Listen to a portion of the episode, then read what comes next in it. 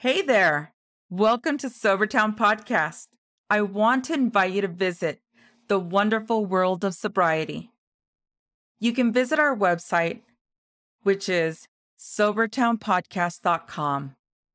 This is where you can find sober tools for your sober toolbox, such as Todd's blog on how to successfully manage alcohol triggers and cravings.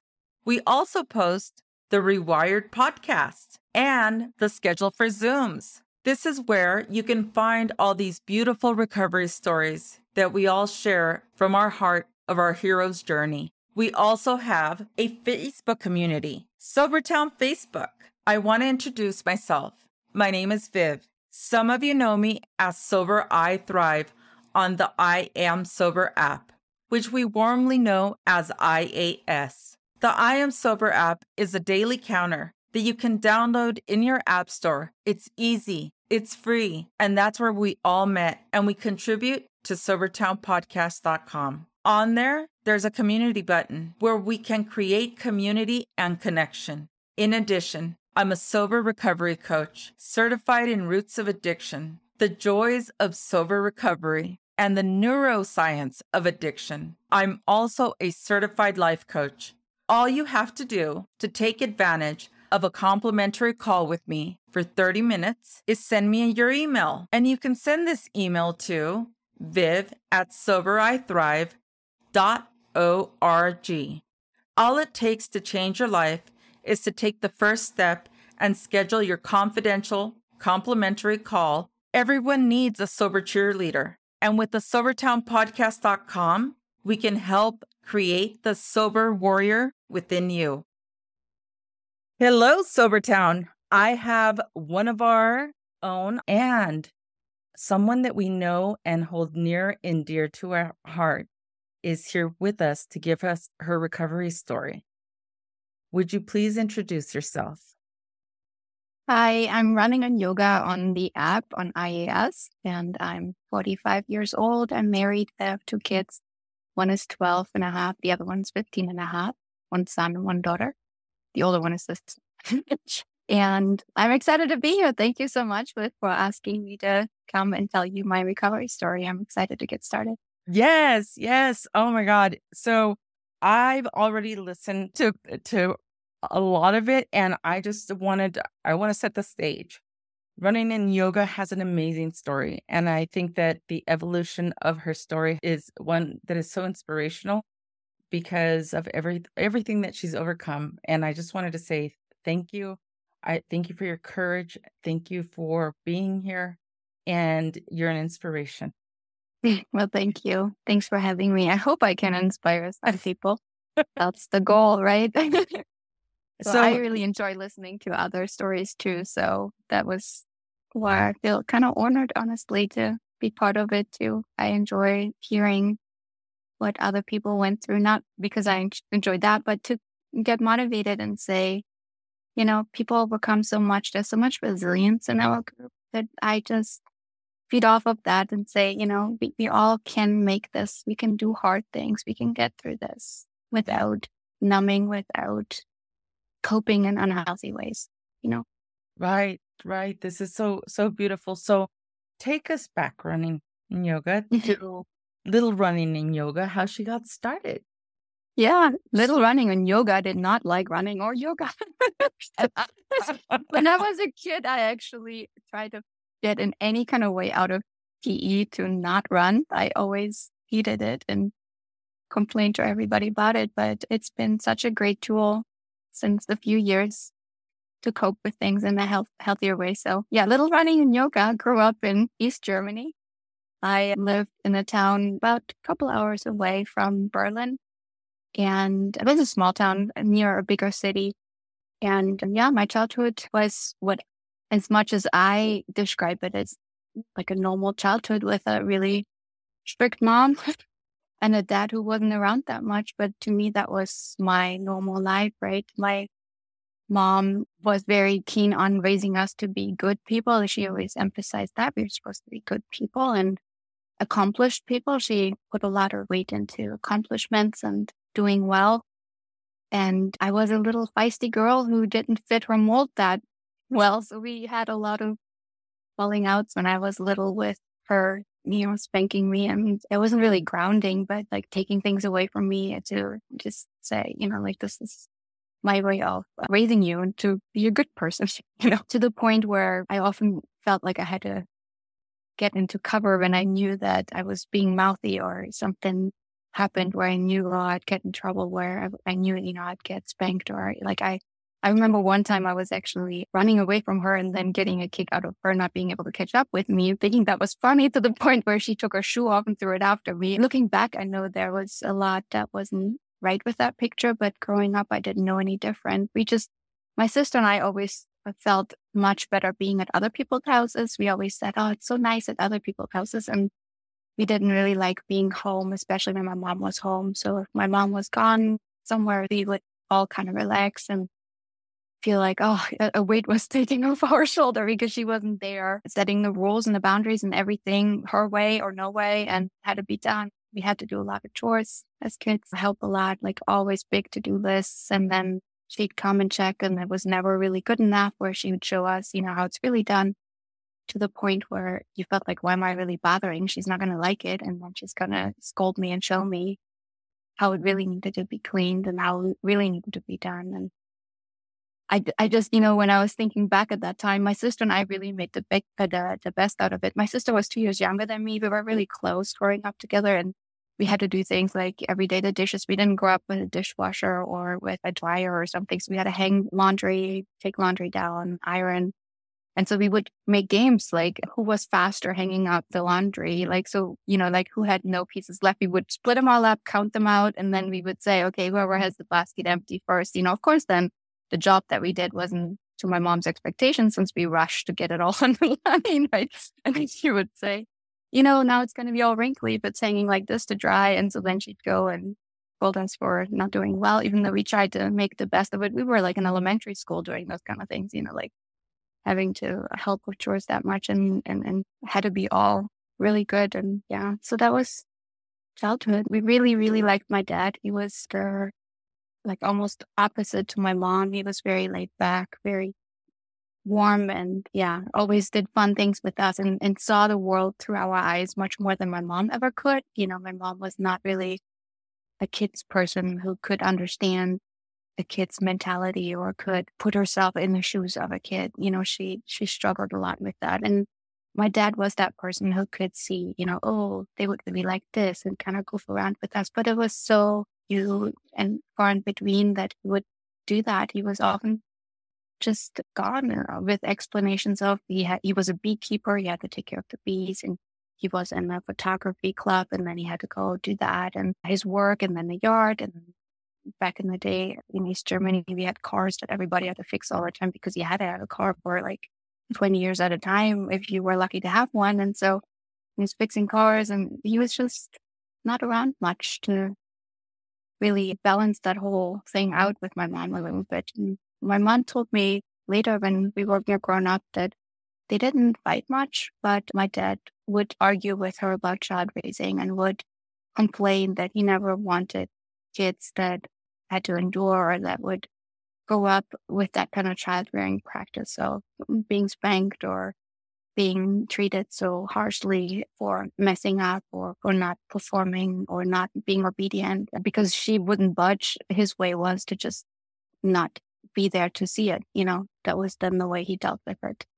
And I remember growing up with my mom being told by her cousins or other relatives that observed this that she was being too harsh to us. Like they, they said, give, give them a, they're such good kids, give them a little slack, you know, don't be like this. And she just never took that too hard and just kind of rejected it. So I do think that despite me saying I had a good childhood, I really don't think that it was that kind of a childhood. Another example is, is that she would, even when I was in like third, fourth grade, would put us in bed by 7.30. And I was always 7.30 and we could read until 8 and then lights out because she, she wanted to have her evening without us. And that was the way it was for the longest time, even when we were older. And it was, yeah, it was boring to be in bed and not be lights out and not be tired. And it was one of my most dreaded thing for my childhood that I had to be in bed and laid there and couldn't sleep. And of course, then, you know, kids are being kids. Then you start mm-hmm. communicating with your sister through like, yeah, like lights on and off switches. Like we would have like more code things where we would have like certain sequences to just do that. And then we would like tiptoe to each other's bed and, and then she'd come up and then spank us for not sleeping. And, you know, like it, she made it really hard on herself, but that's the other part that I remember from my childhood, like long hours at night in bed without being able to sleep. So yeah, yeah, but that was that. And when I uh, think on then into my teens, everything got very quickly derailed in all directions. I mean, that, that, that childhood system, as as strict as it was, was very predictable and very, yeah, you, you knew how the cookie crumbled and you could, you know, could kind of predict things. But then once I became a teenager, things fell apart on all fronts. On one hand, when I was 12, the protests started in East Germany for people protesting the government and wanting more freedom. And I grew up actually with both of my parents being very much against the government. And they were one of the first that did go on the streets and protest because it started in a city where we lived nearby with the Monday, the Monday protests after a church service. And they would go together to that. And at first they didn't tell us because they were afraid that in school people would ask around whose parents aren't home on a Monday night to figure out who went to those protests and then potentially come to our houses and take us away from them because of you know them doing such things and potentially going to jail for it you know.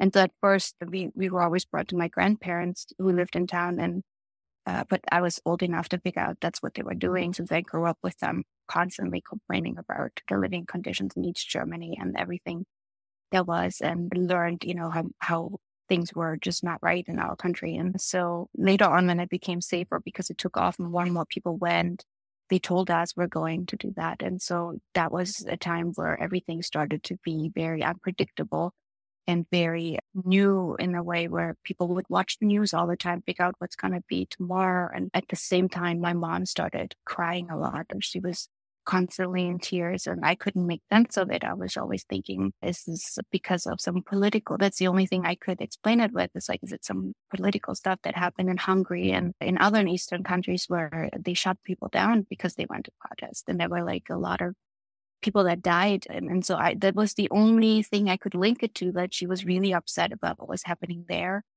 And yeah, she just, uh, she would just burst out into tears when we had a meal or when she yeah, she was constantly crying. And we would ask my dad, like, what's wrong with mom? And he would just say, I don't know. I don't know. You need, you know, and when we go to my mom and say, Mom, what's wrong?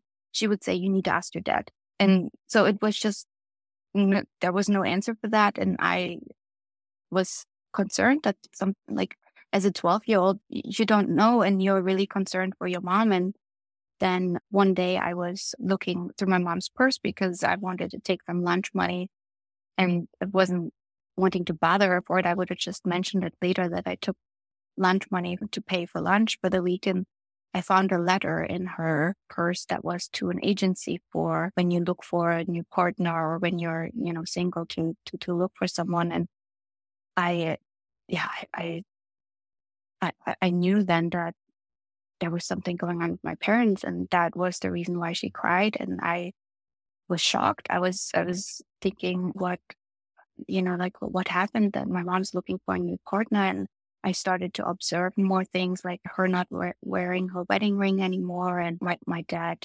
leaving actually secretly overnight and not being home and my mom crying at night. And I, I know that at some point, and I don't know the sequence of events, but at some point my mom came actually to my bed and cried. And I mean, I was trying to uh, soothe her and I was telling her, you know, we'll, we'll be okay. And, uh, you know, everything's going to be okay, mom. And yeah, then my dad sat us down and said that he's wanting to leave my mom. He's not happy. And as kids, we totally got it. It's like, who's been happy with my mom? Like we, we, we totally understood that this wasn't fun to be around her. And at the same time, we, I remember we were we kind of saying, so what's going to happen to us then? Mm. Because, you know, we, we don't like to be with mom and you want to leave. But at the same time, I understood because I saw that letter and I thought like, this is way further along than what he's letting us know right now. And, and, and I didn't have the heart to tell him that. And he didn't have the heart to tell us that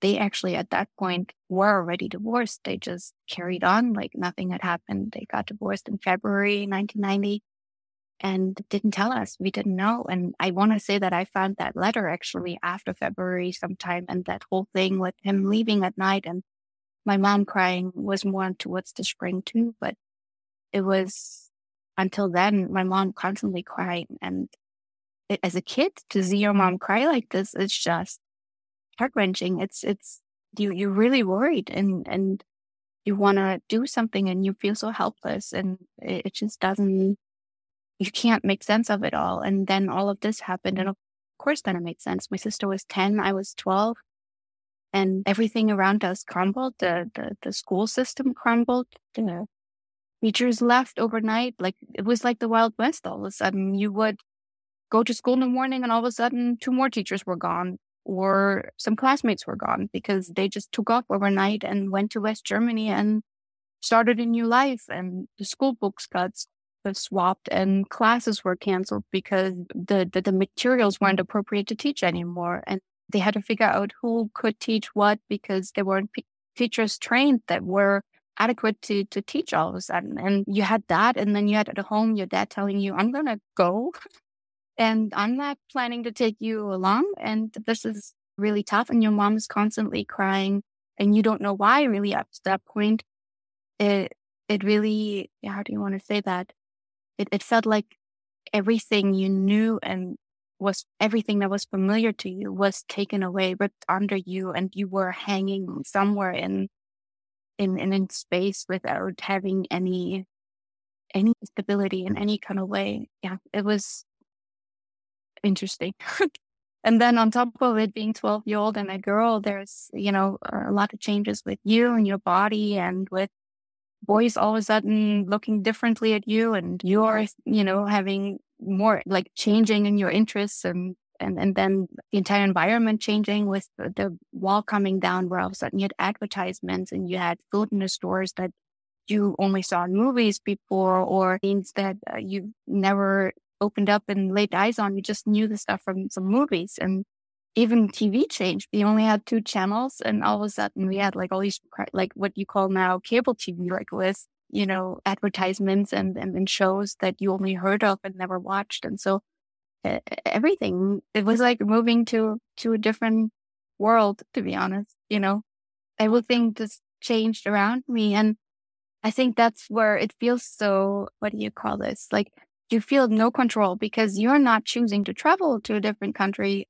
Everything's coming at you from all directions and you're just trying to deal. Like completely helpless and out of control. And I think that was the big part that felt so crappy about it. And when you think of the lockdown in 2020, that was in some way a familiar feeling to me as it was when I was 12 and the wall came down. Like this, what what is this?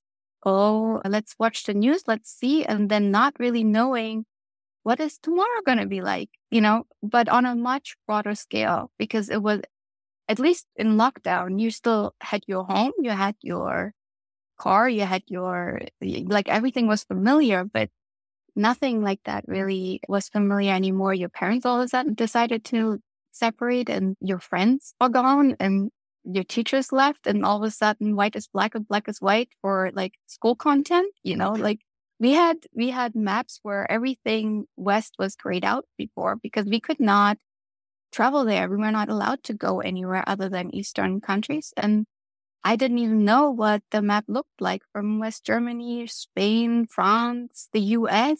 Like I I never I grew up thinking I would never set foot on a, a different continent because how would I have gotten there? You know, like I wasn't allowed to we would go to the Czech Republic on vacation, and that was about the furthest you could go without too much trouble. Maybe Poland, but Poland was kind of a poor country where people didn't necessarily want to go on vacation. so, yeah, yeah, it, it, it is just a very situation to be helpless as a 12 year old, depending on parents that all of a sudden had so much going on with themselves that they didn't look once how I was doing, how I was coping because they were just trying to cope themselves because it was also happening to them. You know, they had their issues and at the same time, everything around them changed. So you can't really say they neglected to look at me. They had too many places to look themselves too, to really figure out maybe we need to look at our kids and see how they're doing. You know, like it was just not, yeah. So that went on until the summer. And by the summer, my mom had found a new partner and my dad had a new girlfriend.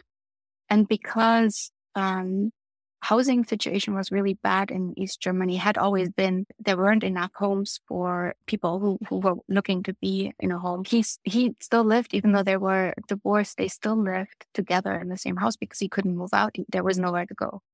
And so he came with his girlfriend into our oh. home and my, my mom had her boyfriend and he moved in with us as well. So we had now my sister and I, two parents with new partners under one roof. I mean, it was just bizarre when you think of it. And it was, yeah, really, really hard to deal with this because at that point, my mom started to secure belongings that she wanted and my dad looked for things that he really wanted and they would fight a lot over what's what would belong to him what would go with her and they started to lock doors in the house. So my mom would lock up the living room would lock uh, the storage room in the basement and my dad would come home and be furious that that's locked. This is his home too. I mean nobody paid out. No one i mean both belonged in that house and we were in the middle of it and we watched my dad taking the doors and destroying doors because my mom had locked them and that was to him unacceptable.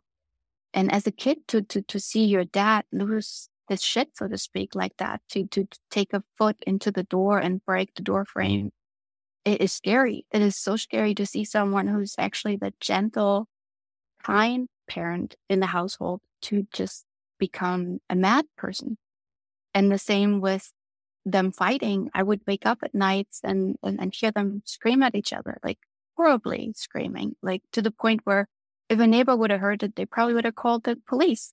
And I, I, I would go and, and they would be fighting over something and I would try to settle them down. And my mom would demand that I would take her side and tell my dad to stop because she was, she was right. And my dad would get angry uh, that this all was happening and, and, and would tell me that if I did this, then I wouldn't be his daughter anymore. Like basically telling me it's either him or he's gonna disown me, so to speak, you know, and as you're like, I was by that point, like 13 or so, like almost 13. And it's, it's just so hard when you, on one hand, I sometimes didn't even know what was true and what wasn't. And you hear both sides and you don't know what to do. And then you have your mom look at you in, in a way where it's like, please don't leave me or like, please don't, you know, let me lose here. So, and then you have your dad looking at you like he's kind of like he was so violent all of a sudden that you're being afraid of him. Like I was being afraid of him and that he would smack me or something. And, and it was just horrible situations to the point where I, I get very sensitive now when, when we have fights, like my husband and I have fights sometimes that I, I, I get scared that it's too loud or too like that the kids would get scared from that, you know, even though it's normal to, to fight sometimes and to do that in a way where you don't really want anybody else to see it because it's not that pretty. Right? Sometimes lose it. And yeah. And, and, and there was one instance where I actually was, was frustrated because I knew this is how it went down. And I knew my son had witnessed that. And so I said to him, right? I mean, can't you say that I'm right? You know, and then I could tell, I could see in his face how he was just like I would, like he, how he was just like, I don't, I don't want to say something against dad, even though I knew he knew that I was right, right?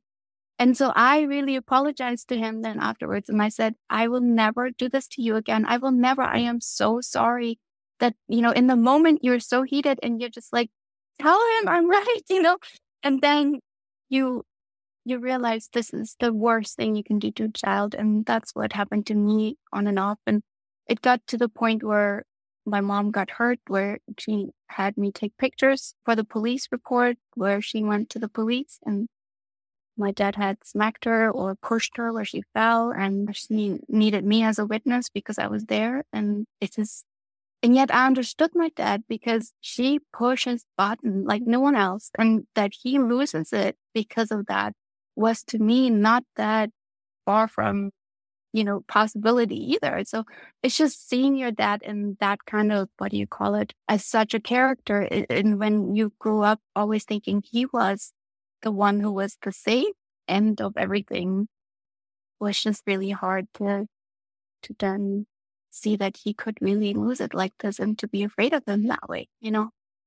So yeah, that was that year. And then with all the food changes in the supermarket and what else and all the unhealthy foods, more unhealthy foods coming in, I gained quite a bit of weight and my mom would tell me to watch what I'm eating and not eat so much or, you know, like she was quite like controlling of her own weight. She would, you know, tell me to join her with a diet or something like this, you know. And so after all this struggle, things happened the way somehow then down the road has to happen at some point when you have such a situation somewhere you have to cope with all of this and my way of coping was then to control one thing that i could control which was how much food i put in my body and what i you know what I would eat and what I wouldn't eat. And I read this book that somebody gave my mom that she actually hid for me. That was about a girl who developed bulimia and that idea of throwing up because you wanted to lose weight was like a new idea that I had never considered. And that seemed interesting to me. That was like this thing, like, I'm going to try this. And I bet my mom hid the book from me because she was exactly afraid of that because she knew me and she knew that potentially that would be intriguing to me to do, or she was afraid I would do it, or who knows why.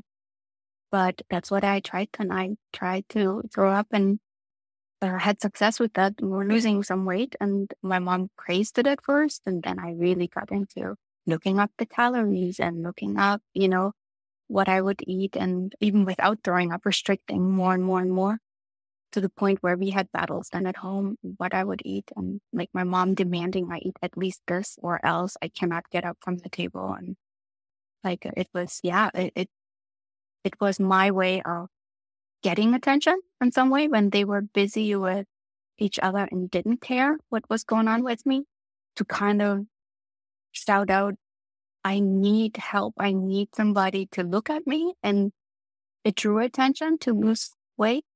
And that got reinforced then. If I looked sick, I actually was allowed to be sick, even though I was sick way longer beforehand, but nobody cared and looked and gave it a thought. I was just functioning. And so everything was okay.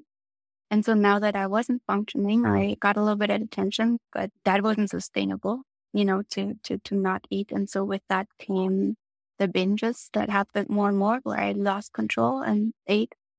And the feeling of them throwing up a lot of food was such a relief. It was like, this is the way to release all that pressure that built up inside me from that situation all around me, where I could just express or where I could somehow get rid or feel relief from all of this stuff that I bottled up inside me. It was literally like this. Like I couldn't go anywhere. I was so ashamed with the way my parents acted. Like, who should I have told?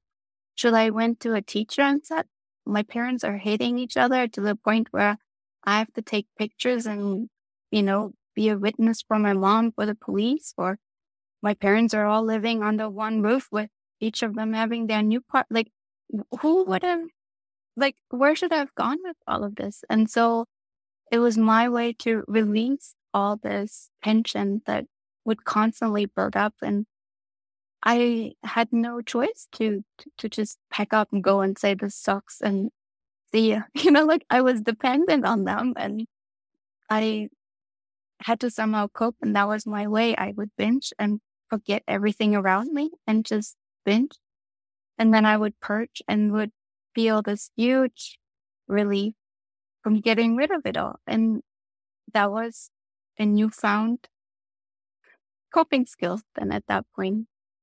Then I discovered that my mom had sleeping pills that I then stole some of them, like always like one and then cut it up in half and would come home from school and instead of binging and purging, because of course, you know, like food would be gone, I'd get in trouble. You know, like my mom started to catch on, like, where's all this food? And like with no mm-hmm. money when you're that little yet, you know, how you're going to finance an eating disorder like that. You know, I would actually go to the grocery stores and steal food, like to the point where, like, not actually steal it and carry it out. I would eat it in the grocery store. So I would like open this bag and eat a handful of this and open that, you know, because I couldn't, like, I wasn't really stealing, but I was in bigger grocery stores. You can kind of hide somewhere and eat, right? You're getting resourceful.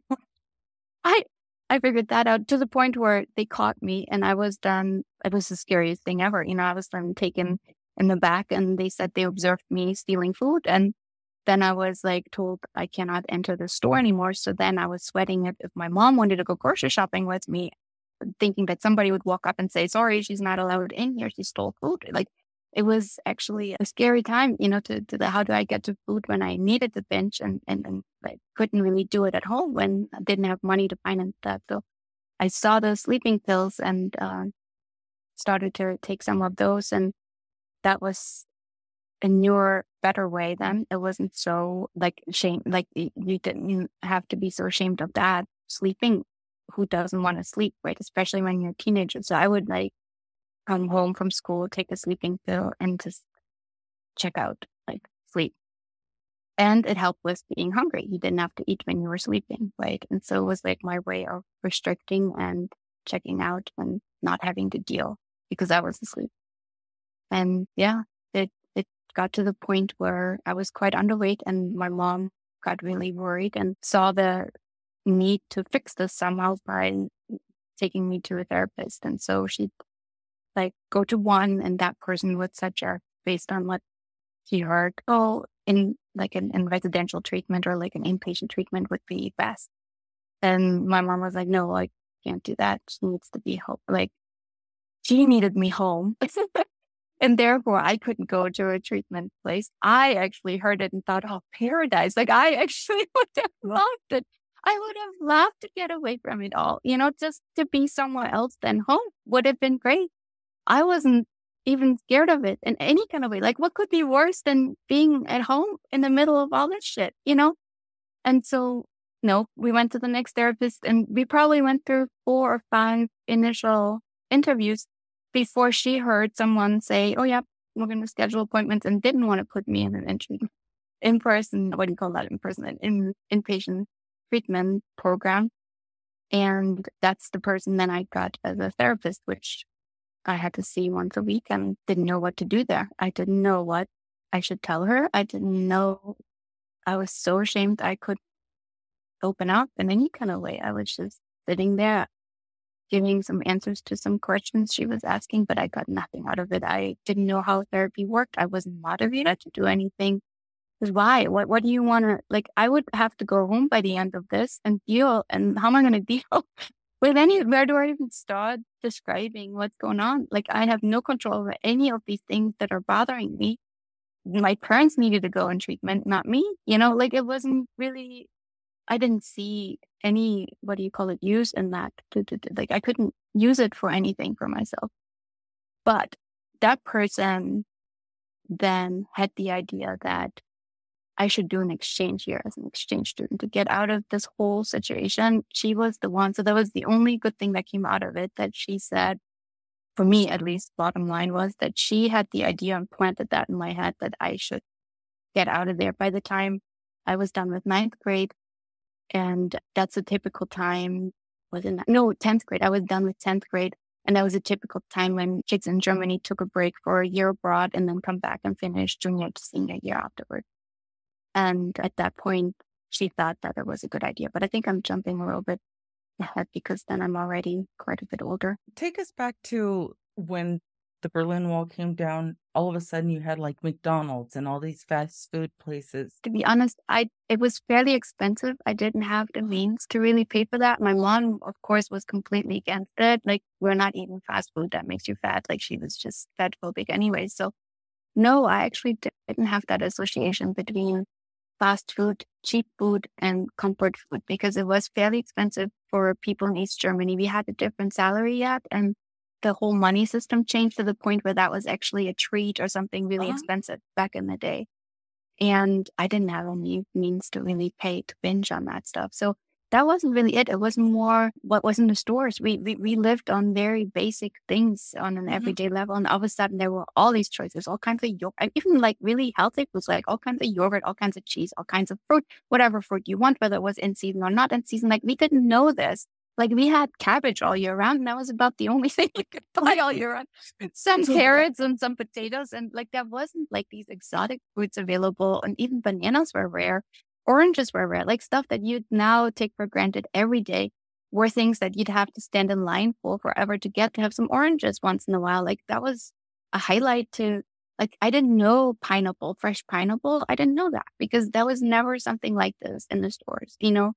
Wow. For a kiwi or a mango or something like this. That was all. So imagine when that's all of a sudden available to you. Like even if it's just that, and you you you just have to want to try everything, and like it's just everything changes from what you would eat normally to all of a sudden having like these other food groups available, like just variety, like yogurt, yeah, variety, and and and uh, try out this. Even when it was just yogurt, there are like how many different you know, make ways and flavors and whatnot that we didn't know. Like we didn't know. Like if there was yogurt, it was strawberry yogurt, and that was it. Like there was no blueberry, raspberry, banana, peach, um, banana, strawberry. Like it wasn't. there was nothing like this, you know.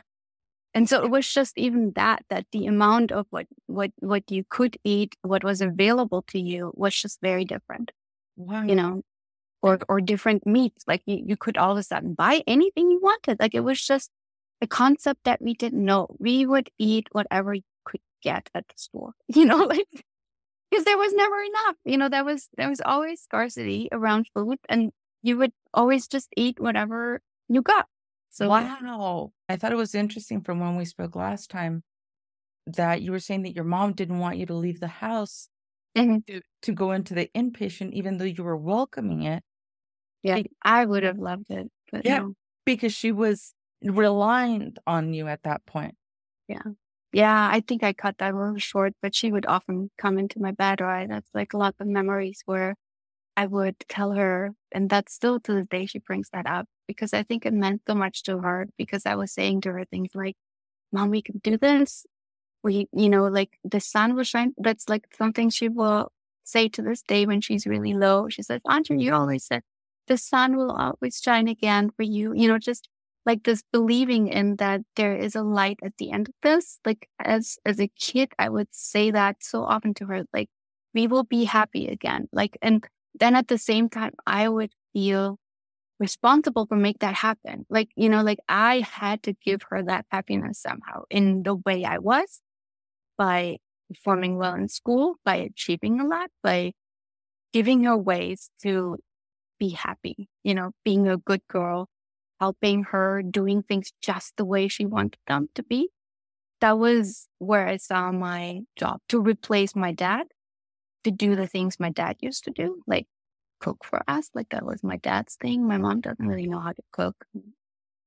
It was not pretty when she was trying. So then I that but that also got that reinforced so much my interest in food and calorie and whatnot. Like once I was in the kitchen doing that, then I would look up, you know, how do you do this? And then what are the calories for this? Like it just all went hand in hand then. That, you know, like I would be obsessed about calories and how you could fix food with less calories, replacing a lot of stuff. And again, there was the option to buy diet products that we didn't have before. There was no diet yogurt versus yogurt or like we we had like as I said, if there were ever yogurt in the store, it was one strawberry yogurt that was one company, one thing that everybody got, and you would have to be in line for it and battle, you know, other people over it. And so there wasn't like all of a sudden you had these options. You could buy half fat this or light product that or diet this, you know, like and that was a whole obsession in my on on my own interest to read the labels and to see what's the difference when it's light, what's in there, you know, what do you I know when I was really anorexic, I spent my spare time in a supermarket reading labels, just going in and reading labels. Like that's what I was doing. I wouldn't buy anything. I was just reading labels of products. And you have to also see that stuff happened overnight that our supermarkets changed. Like all of a sudden they would within a week build a huge tent that was then a supermarket because our supermarkets were way small. We didn't have to hold all these products, right? So they would build these tents of like temporary supermarkets where all the product would move in. And almost literally overnight, you had like a Walmart sitting in your city that wasn't there before. And then everybody go shop and look around and see. And all of a sudden you had like five, pro- five different brands for one product and a light version and a regular version for a lot of things. And, you know, we had to, we didn't even know like, so what's a good product? What's not a good product? What is worth the money? What do you know? So there was a lot of exploring. It really is like you go on vacation mm-hmm. in a different country and you go to their supermarket and you're trying to figure out, even though it's the same language, you're trying to figure out what's, what would you like? What do you not like? What is, do you like peach? I don't know. Never had peach, right? Those kind of things, right? Do you eat peach in the wintertime, even though it's usually a summer, like, you know what I mean? You have to first buy it and realize it doesn't taste good in the winter, you know, and we didn't know that. Like tomatoes all year round was something nobody knew. And so it, yeah, this whole thing with being obsessed about food and trying to control my life by what I, it's almost bizarre that I did that at a time where food became available, where I could have eaten anything and as healthy and whatever I wanted as possible to then deny it, to then use it to binge and purge and to eventually just, you know, completely abstain, almost like butchering myself with it, you know? Thank you. Thank you for painting that picture because it really it enlightens me and hopefully the people that were listening because it's one thing to know about the Berlin Wall coming down, mm-hmm. another thing to live it. It's it was so different and extreme to have a country just change on you overnight. Right. The other thing that that happened that was also a big factor of uncertainty was that the job market changed. So in East Germany there was no unemployment. Everybody worked and that wasn't it wasn't hard to to to get a job. It was the the opposite was that the bad part about this was that you had no self determination who you're gonna be as a grown up. You couldn't say on your own, I'm to go to college and I become a psychologist, or I go to college and become a teacher, or you had to be in a certain mindset. So teachers could only be teachers who were in a party system, like in the socialist party system. You couldn't become a teacher if you didn't believe in the socialist party. So my dad, who actually is or was before he retired a science teacher, he wasn't during East German times during my childhood. He had a hard time keeping a job because he was so outspoken and lost his shirt often at work about the system. That everything was shit, that we could produce anything, everything was crap. He was frustrated. And he got fired, but you couldn't really get fired out of the system because they would, there was no unemployment. They needed the workforce. And so he would get fired from one job, but next day have a different job somewhere else where they thought he'd be better fitting in. So when I was little, he was actually for a while working as like a forest ranger or something because they thought that that would be he is a very smart person like he he would have loved to work in research and be like a, a researcher and he was working as a forest ranger because he could not deal with the system in a way where he could keep a job. And after the walking down they called him immediately and said you you we need you because we need teachers. We were short on teachers because they couldn't let the teachers that were all in that system and had this mindset work anymore because they had the wrong attitude or that they, they, they weren't you know they weren't adequate anymore. But there were lives destroyed because of this system that although we had no unemployment you couldn't determine on your own who you want to be growing up as a profession my parents were very worried about us because they weren't, they refused to join the party. And therefore, we actually had no right to go to university because our parents didn't have the right attitude, so to speak. And we therefore didn't have the right upbringing to become educated in this country. And so they were very worried what would happen once we got older. And thank God the wall came down when I was 12 because it was not too late for me to then pick my own path, right? But it came with the scariness that a lot of people lost their jobs because the companies that produce things in East Germany closed down. They were ran over by the West German companies that bored them up, that drowned them out, that said your products or like automatically the products couldn't hold up. They weren't good. That wasn't produced anymore. And then these people lost their jobs and had to somehow, and my mom included, had to somehow find something else. And that's actually, that's true. Now that you say that, that's actually what happened. My mom had to go for six months to schooling to get a new job to be trained in West Germany. So she had to drive about four hours by car on Monday morning to, or she went Sunday night, stay Monday through Friday at that in an apartment, go to schooling, get trained into her new job, and then come back Friday night. And then she'd only spend the weekend with us. And by that time, my dad had found an apartment, got married to her, his girlfriend, and she was pregnant and uh, they had a child. And so he was leaving our house, moving out. And when my mom had to go to that training, we were home alone with her boyfriend who we hated. Between my sister and I, it was the asshole. We referred to him as the asshole. He was a horrible person. It was like my I bet they matched very well because it was my mom on steroids. Like this guy was like someone who needed everything done his way, who only saw his way and no other way. And even my mom wasn't good enough in most things of what she did. And so he would criticize and put us down and just run the show at home. And he was awful he was coming out of a divorce where he had two boys who refused to have visitation with his with their dad. That's how bad he was as a person. That his own two boys that didn't want to have anything to do with him. But we were stuck with them at home because my mom needed someone, and anybody was good than nobody just to have. And so we were stuck with him, and we had constantly fights with that guy. And then, like this whole, it was emotionally so draining to go through these motions of my mom begging us to make it work with him, begging him to make it work with us, and us having to agree that we're going to try again. And then my mom packed up and le- left every Sunday to go to his to her schooling, and then came back Friday. And we were Monday through Friday with that asshole. Oh, and so what would happen a lot was that we would do our thing, he would do his thing, and we basically had nobody. And when you really think about it, we had a dad, but we did like we, we weren't allowed to see him. He wasn't really offering for us. He didn't know that much that that we were home alone because we, we my my mom begged us not to tell him because she was worried that he'd go to court and say, you know, what, what's going on with that. I they can stay with me or so.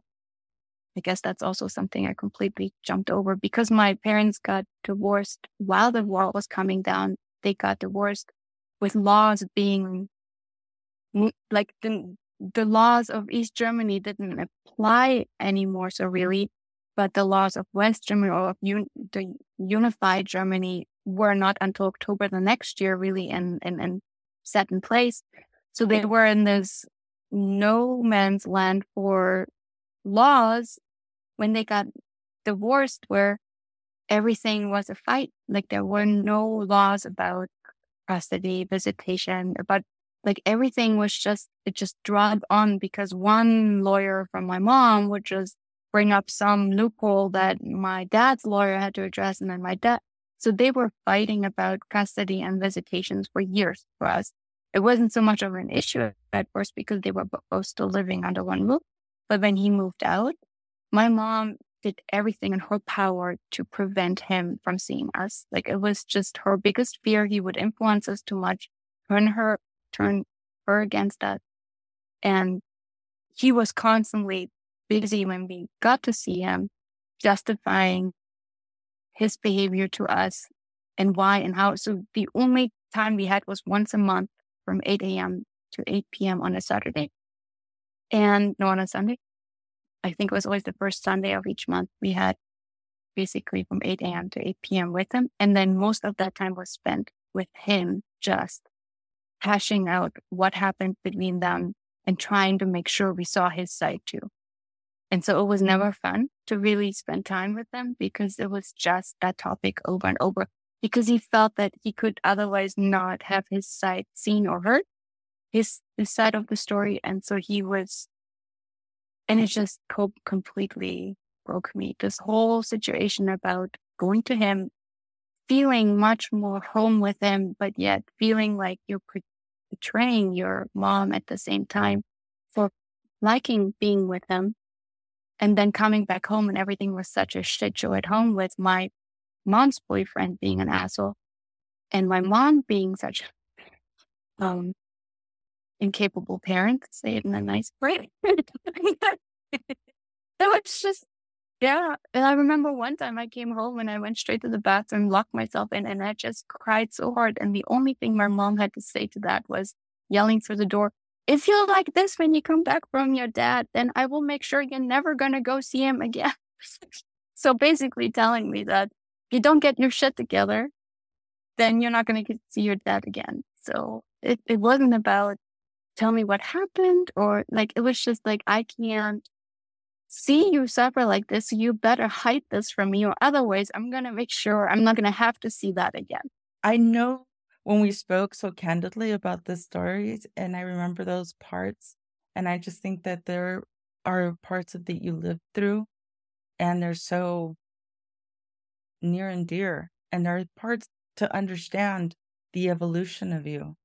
So that's why I was like, oh man, I remember tell me about this and tell me about that because understanding all of the change of government, your, you know, your parents, everything that we're talking about, I think it just, it just allows us to get such a visual storytelling mm-hmm. of your story. So yeah, thank you, thank you. Yeah, and I think people don't understand how often I sometimes still take in the freedom that I have here and know that that wasn't always like this and what and it is not a thing you just get you you just have you know like it I, I sometimes still go grocery shopping and think, gosh, look at all of this. Like I get overwhelmed thinking, oh my gosh, you know, I have all this and buy like something special to eat, like a dragon fruit or something. Thinking back to the time where I've seen a thing for the first time and didn't know what it was called, or where, you know, like I had no idea what it tastes like and I had to try it for the first time. And it's the same with traveling. It's, it's something that as a kid I grew up with knowing I'm not going to leave this country ever. Even if I wanted to, I can't.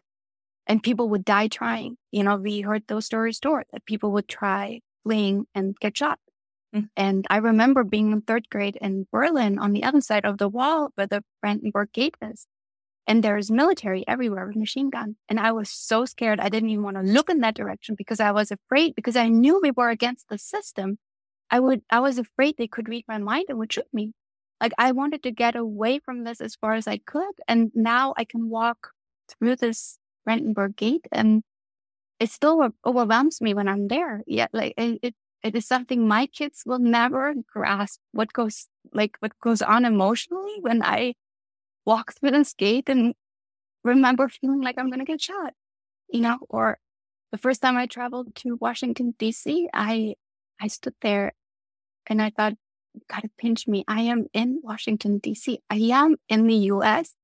I like, even though I've lived here for a decade, like the first time I go places that are like something you heard as a kid on TV, you always think, I, I, that must be a dream. I'm here, you know, I'm, I'm actually here. Or we, we flew to Australia a few years ago. And it just was beyond me to, to understand that I was physically in Australia, that I could do this and how much you am, appreciate that freedom.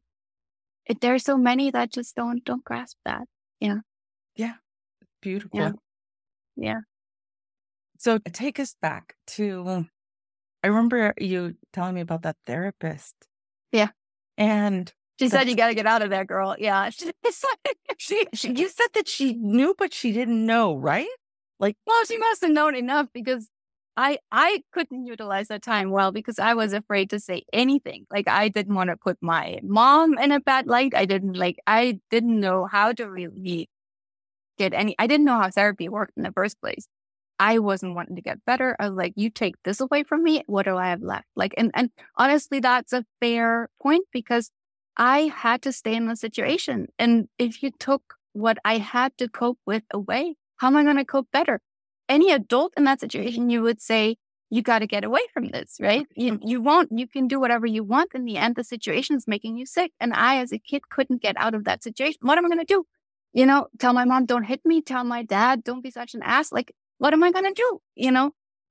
And so it was this, what am I going to do here? Because I can't change anything about it. This is my way of being able to cope. And I think she then got it that I needed it. That was her solution. She needs to get out of the situation, just like an adult needs to get out of a bad situation. Right. And so she told my mom she knows about this program. It's really good. And she thinks that would be really great for me. And my mom was at that point under pressure because a lot of people asked her questions how I was doing. And I needed to, like, I wasn't doing well. I looked very sick. And uh, I had this contract then to get to a certain weight to be able to go.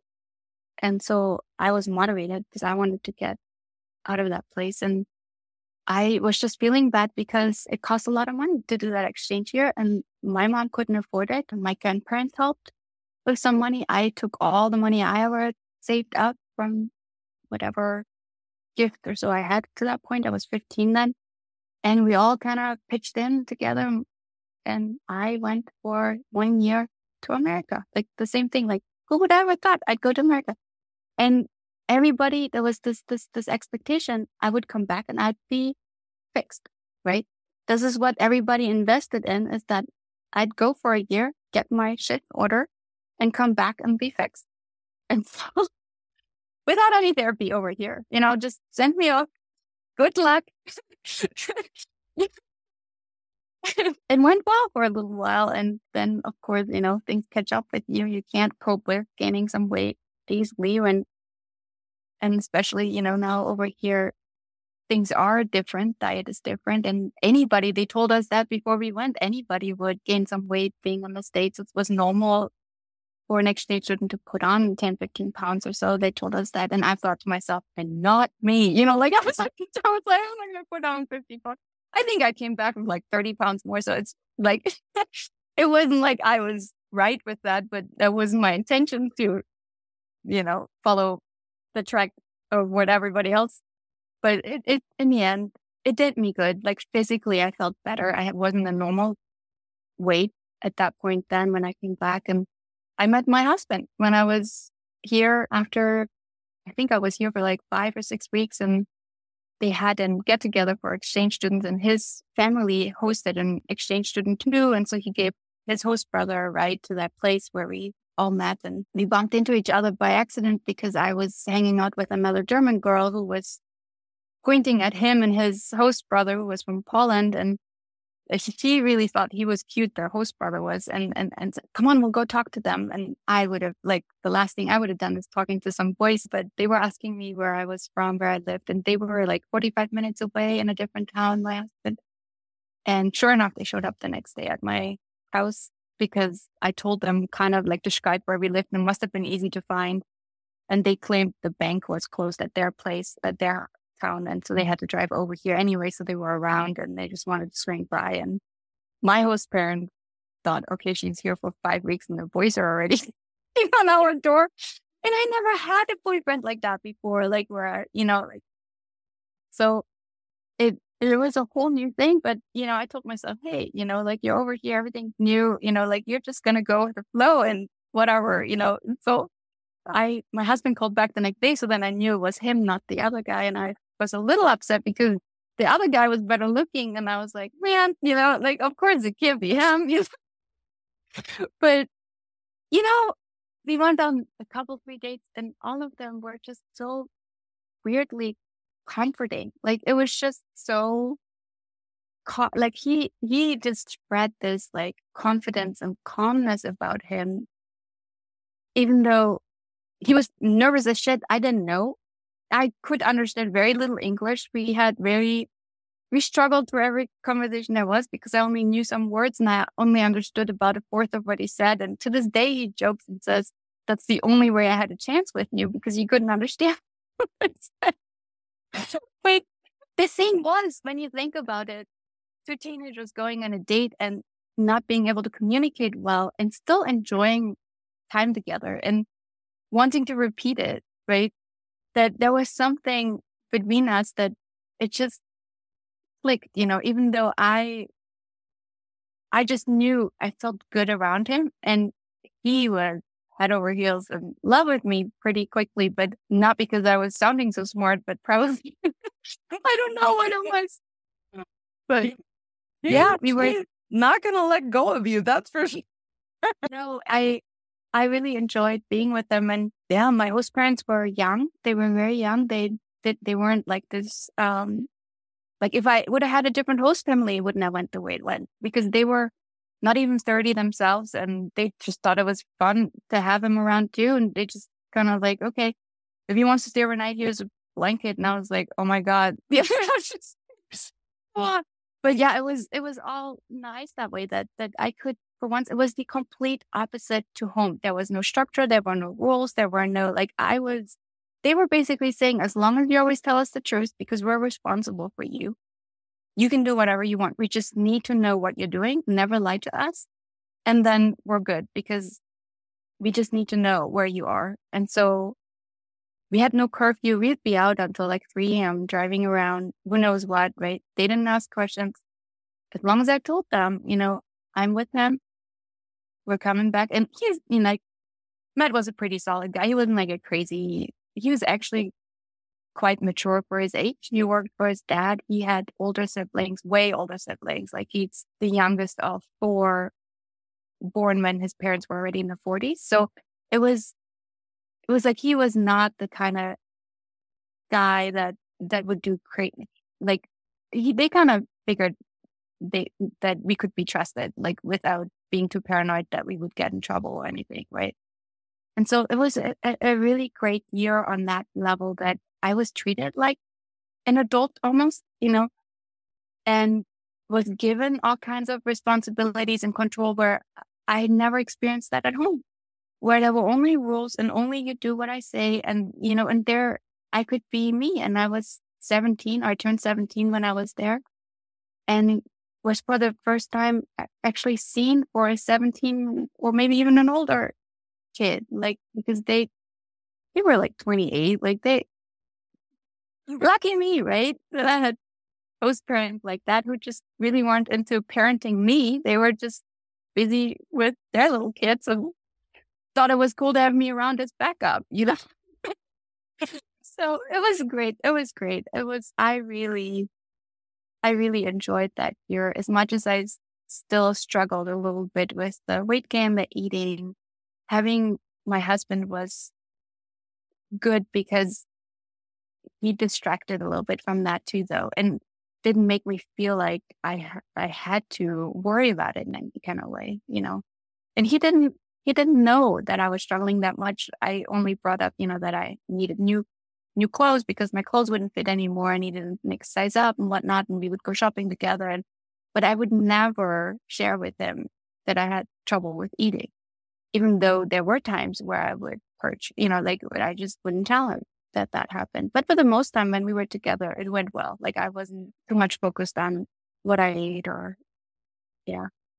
So yeah. And once I was done with the exchange year, I came back home and I had, I looked well and looks is all what matters to everybody, right? Oh, she, she gained weight. She's good. You know, that weight doesn't matter when you have an eating disorder people don't understand that. You can be a healthy weight and have completely disordered eating. You can be overweight and be anorexic. You can be like it, it does not or, or mal, at least malnourished. You know, like you can you can be overweight and, and, and malnourished because you constantly try to diet and, and restrict and then break down and, and, binge here and there and, and and and gain that weight again. But everybody assumed I was good. And so now my obligation was to hide everything because I wasn't.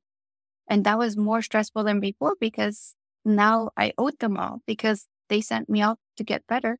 I came back and I still struggled. And in the meantime, my mom had ended that relationship and found the next guy and moved in with that guy. So I actually came back into a different home, a different school, a different environment than I had left because my mom moved. And so it was a big shift, but almost for the better because I was starting over in that way. So I told myself even, I'm better. I'm going to do this. And I start out with new friends, with new teachers, with new, like nobody knew my history that I had an eating disorder. And honestly, to this, to this day, some of them that know me after we moved from, from that other place, never, I never told them. Whereas in my old school, everybody knew I'm the girl with the eating disorder. Everybody knew I had an issue. I would throw up. Like, like people knew I had that. And so it kind of helped, to be honest, at that point in time. It's just that the next guy was an asshole too. We didn't get along with him either. So my mom doesn't, I don't know, pick the best people, I guess. That guy was a con man who had, yeah, who basically, she got married to that guy because he forced her to get, uh, like, not like, made her to get married to him as a con artist, artist does, con artist, Yuria. Beautifully. Does, you know, like he, he pushed her into it. She would never wanted to get married again and she did. And she was so embarrassed about that that she didn't even tell us that she would get married. She turned 50 and they made her 50th birthday celebration their wedding celebration and didn't tell anybody who'd come to the birthday celebration that it was like, surprise, we're getting married. And then all of a sudden they got married. But it wasn't an accident. It was because my mom knew she was doing the wrong thing. And if she would have told anybody ahead of time about her plans, people would have said, you ought to, you, no, you know, they would have told her not to do that. And yet he had pushed her into that with whatever reason, where she felt that was the only way she could get it done is by making it a surprise. We're getting married.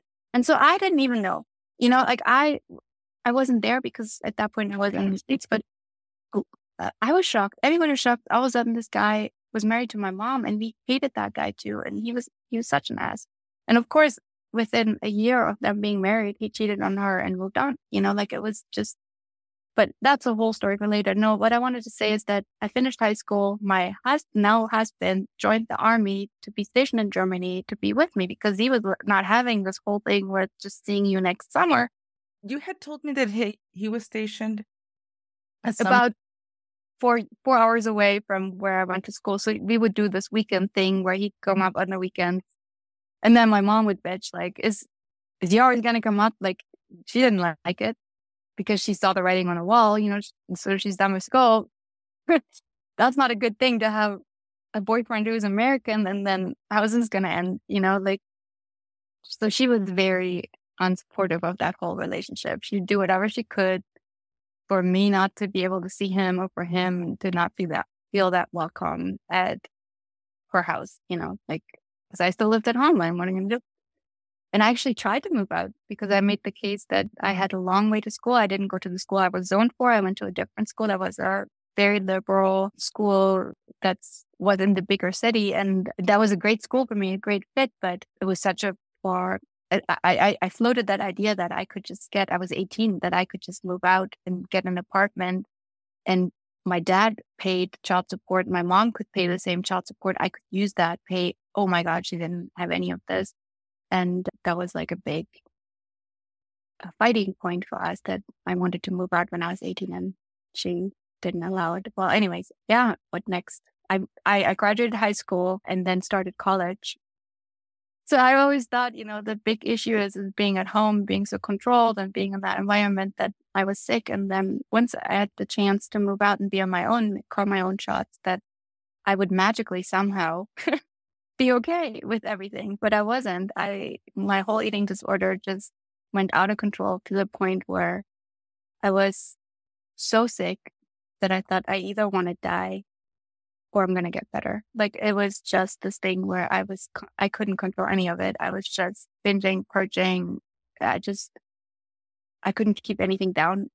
Everything just went into a spiral of a next binge and another binge and another binge and another binge. And it was just,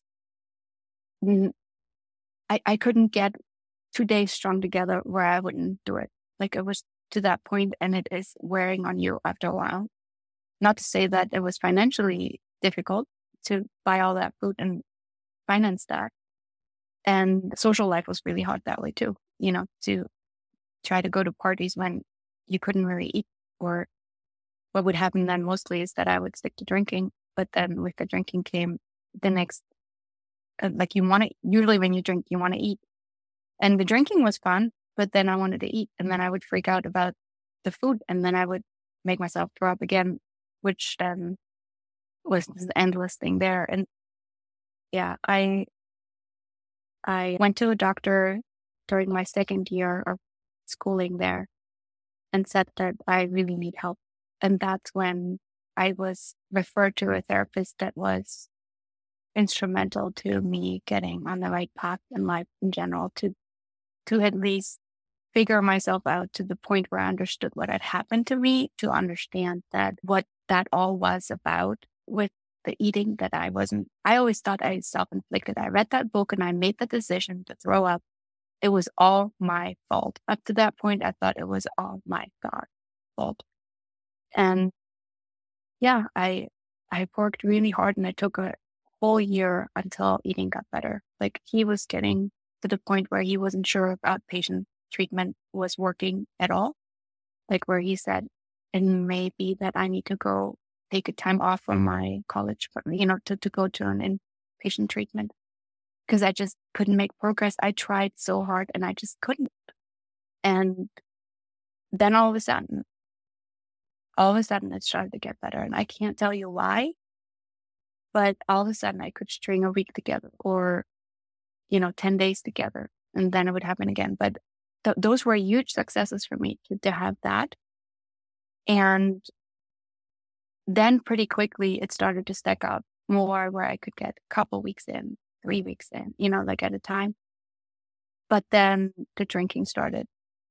So I could get the binging and purging under control, but instead I would drink a bottle of wine on a Saturday night, you know. and of course, it was the whole bond was usually when I knew I could sleep in the next day. But then it would accidentally happen during the week too, where I had to show up I did like an externship at 7:30 a.m. I was in the hospital and I had to be there early, and I would still be hungover. And I say, "Fuck, what did you do?" You know, like you drank that whole bottle of wine, and being like 20, 21 years old, and you drink a whole bottle of wine, you would feel it the next day. You know, like it was just not smart. But that was I figured out that if I drank in the evening, I didn't have so much trouble with eating. I could like I wouldn't have food in the house anyways, but I could take my food that I had for the evening and wouldn't have this anxiety over how much I ate or wanting like this whole urge to eat more or the urge to keep going to, to, to, to check out with the binging was gone because I would check out with drinking. right. Little did I know that that was just switching one thing for another. And I didn't tell my therapist anything about it because I was just getting praised for not binging and purging nice job, right? That's but you know, you just don't know. You're 20 some years old. You don't know. The internet wasn't there. You couldn't Google anything. I mean, you know, it was, it wasn't, I, I didn't even get it that I was doing this where I could have, I think, said something to the point of helping the therapist understand what was really happening to me. I was being good. Mm-hmm. Like anybody in Germany drinks with dinner or you know what I mean? Like it wasn't like something I mean the bottles would add up where I was like starting to realize I can't just because we would recycle everything and I couldn't just put it in recycle. That's just me living there and I'd have like all these bottles stacking up, right? But I focused on I'm not binging, I'm not purging, I'm doing a good job. And the drinking I totally ignored. It was just that it came to mind that well, getting rid of these bottles is kind of embarrassing, but I didn't really question the behavior that much that instead of binging and purging, I was drinking. And so, yeah. We spoke about that before too, that whole whack-a-mole, whack-a-mole that yeah. we were talking about getting yep. Addictions and you don't even realize it, right? I didn't understand it. No. I don't think even like my, uh, like many of the listeners, I would say that that's one of the things that's why we've even done some of the podcasts on cross addiction because it it happens you know very subtly mm-hmm. and we're just trying to mute the feelings that are not going to go away they're always going to be there and so you know, of course, we're getting praise for one thing and then another thing pops up. And then we're like, oh, I didn't know that. Yeah, I didn't know that I couldn't do that either, right? so that's kind of what it was for me. Like, oh, I didn't know that was not good either, you know? Because it's like, therapist didn't ask, so how much are you drinking these days? When I showed him my sheet for the week of not binging and purging. He's just like, all right, how did you do? You know, like, how did you do it? It didn't occur to me. Because I drank instead. I didn't, you know, I was just like, well, you know, and I had all these strategies, like not having enough like food for binges at home or not, you know, or eating somewhere else and then coming home or so I did all of that. And I just did not mention that meanwhile I was hungover the next day because I drank a bottle of wine instead, you know? So yeah, sounds silly now, but it really didn't occur to me. It I, just didn't. I think that's really normal. Yeah. You know, that it does. We don't associate the two. It happens a lot. And that's why also I love your recovery story because you're speaking so candidly about this that maybe someone in the same situation may realize that they've let go of the alcohol. Yeah. But all of a sudden, there's some other coping mechanism rather than the actual problem still sitting there. Right? Yeah. So, right. Or they're going back to something they've done like me and earlier times because now that I'm not drinking anymore, we'll get to that. But, you know, I'm struggling a little bit again with the restricting, you know, because it feels a little bit like being on a diet when you don't drink. Like often you don't drink when you're on a diet, right? And so now I have to really watch out that I'm not going back to restricting too much. And yeah, but I'm more aware of it now. Yeah. Right. So, and the thing that happened is with that second husband of my mom's, he drank a lot. And so she, up to that point, she was actually, both of my parents weren't in East Germany. You couldn't get much good stuff to drink. You had hard liquor that tasted like crap. My parents weren't into liquor and wine was hard to get and tasted crappy and was very expensive. And so they would on occasion drink a bottle of wine, rarely though. And then both of them started consuming more when the wall came down, of course, with all the stress they had. And then it was cheap. And there was, again, a selection like you can't believe, like all kinds of wines from France, from Italy, from like whatever, whatever you wanted was there. And then, of course, you know, you're at the age, uh, you're an adult and you're like, I've never had like wine from France and I never had wine from Italy. You want to try it all. And so you, your consumption goes up. And with my mom being with that other, the second, no, yeah, the second husband, he drank quite a bit regularly and got her to drink regularly. So her consumption picked up. And I observed that when I was still living at home during high school and I was able to drink at home. I mean, drinking age in Germany is so low nobody thought about it. I was 14 when I started drinking a little bit here and there. And by the time I was 16, 17, nobody raised an eyebrow if I would pour myself something and nobody would ask. They just would say, you know, like if you use the last one, let us know so we can buy some more. Like it wasn't something like I was a senior in high school and we would have like I worked for the school, what do you call it? The yearbook. I was in the yearbook and we would like sometimes pull on nighters because of deadlines and stuff and we'd have beer and whatnot. And, you know, it was just even a night like nobody would like we'd go with our teachers to the bar on a Friday night as seniors and like it wasn't a big deal. And so it didn't yeah, that whole thing that I would drink instead of binging a person wasn't occurring like even from a cultural standpoint, wasn't occurring to me as something that was a new coping strategy because I couldn't have my other one. And that's why I actually got out of the eating behavior because I found something else that was just as well suited for my issues because it would numb me just the same way the binging would get me into a zone and then the purging would make me feel this relief of just stress and tension and everything that came with that. I have to say, I don't want to miss the last year before I left to go to the States. I had a really nice social life where I made a lot of friends, went to lots of parties, and I don't want to miss that at all. Like I know there was a lot of unhealthy drinking involved in that, but it was the best year of my life that I had since a long, long time where I actually didn't struggle anymore with worrying about food that much. Just drank a little bit too much, got a little crazy here and there, but heck, you know, I wouldn't want my kids not to have that either. It's just there's a season for everything and I can't do this anymore now being 40, right? And so it was a really good time, that one year where I was healthier and I participated again as an early 20 some year old in life and had what was normal as a social life, you know, would go to places and be with people and really enjoy friendships without being so occupied with my addictions and my mental health and my whatever it all was, you know? Right. It was socially, it, it was socially. And I think that that's one of the things like with alcohol that it's cool till it's not, right? Like we're, it starts out fun and and normal for the age what you know that you're in college and you're having fun and you're socializing or maybe you know there's just so many different aspects to social drinking it's not social drinking it's then when we become the awareness that now it's not social drinking it's the dependence of mm-hmm. drinking right so to to un, to understand you and saying what you're saying is you're being age appropriate. Right. I do think it was age appropriate. And I am so glad I worked so hard to get to that point where I experienced that because starting from 12 years old, nothing was age appropriate in my life up to that point. Nothing was.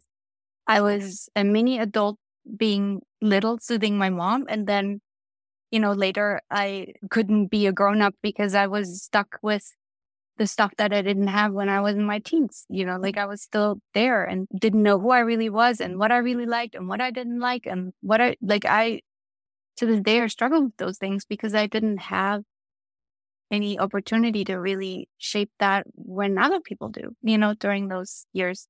I was just focusing on pleasing my mom and being really good for her so that she'd be happy, that she didn't have to cry all the time. And, you know, and so that year, I really embraced that year. That was a great year for me where I was just being normal. Yeah, being normal in a lot of ways. And I, I, yeah, it's my favorite year of that entire yeah. So then I, I packed up and moved to the States after, you know, got my green card, got married, got my green card and came to the States with no idea what I'm going to do over here.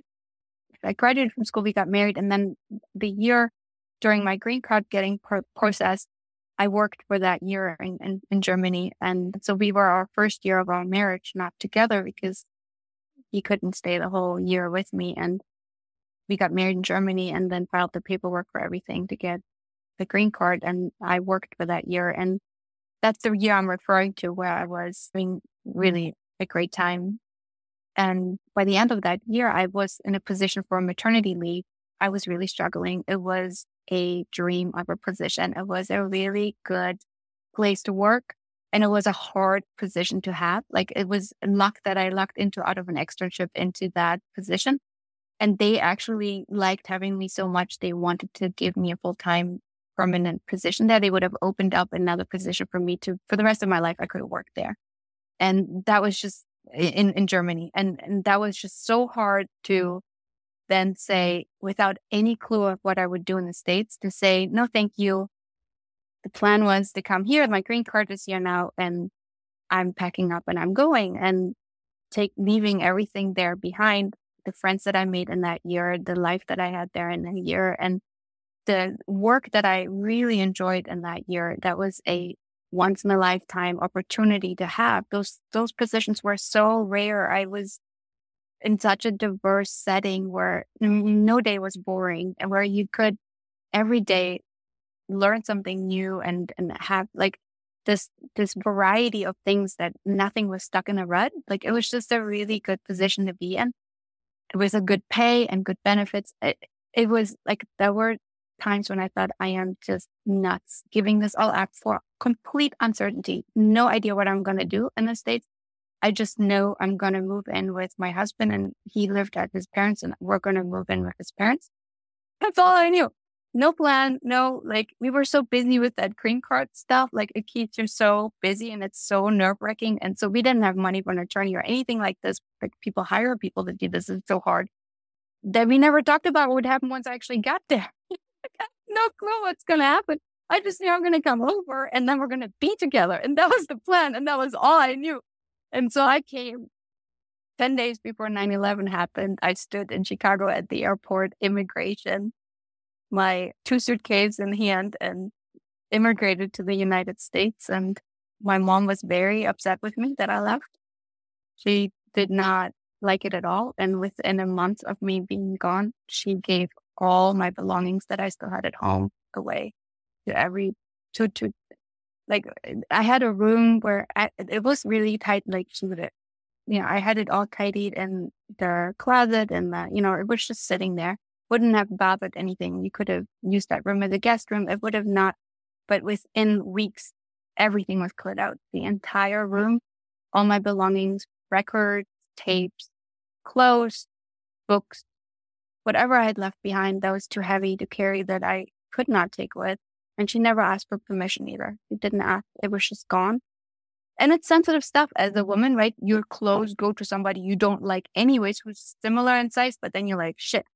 Like now, like you don't want someone else to try on your clothes and then say, ooh, you know, I'm thinner than like, especially when you have an eating disorder. That's the last thing I wanted is she gave it to my cousin's girlfriend who I hated.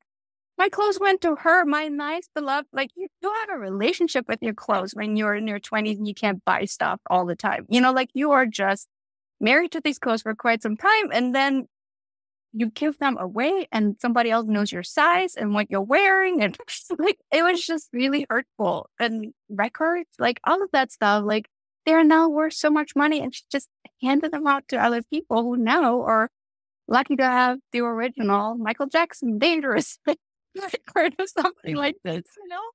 It's like, yeah, it was just this you move from my mom that I moved out that was like, this is her way of saying, you really hurt my feelings or you, I don't know.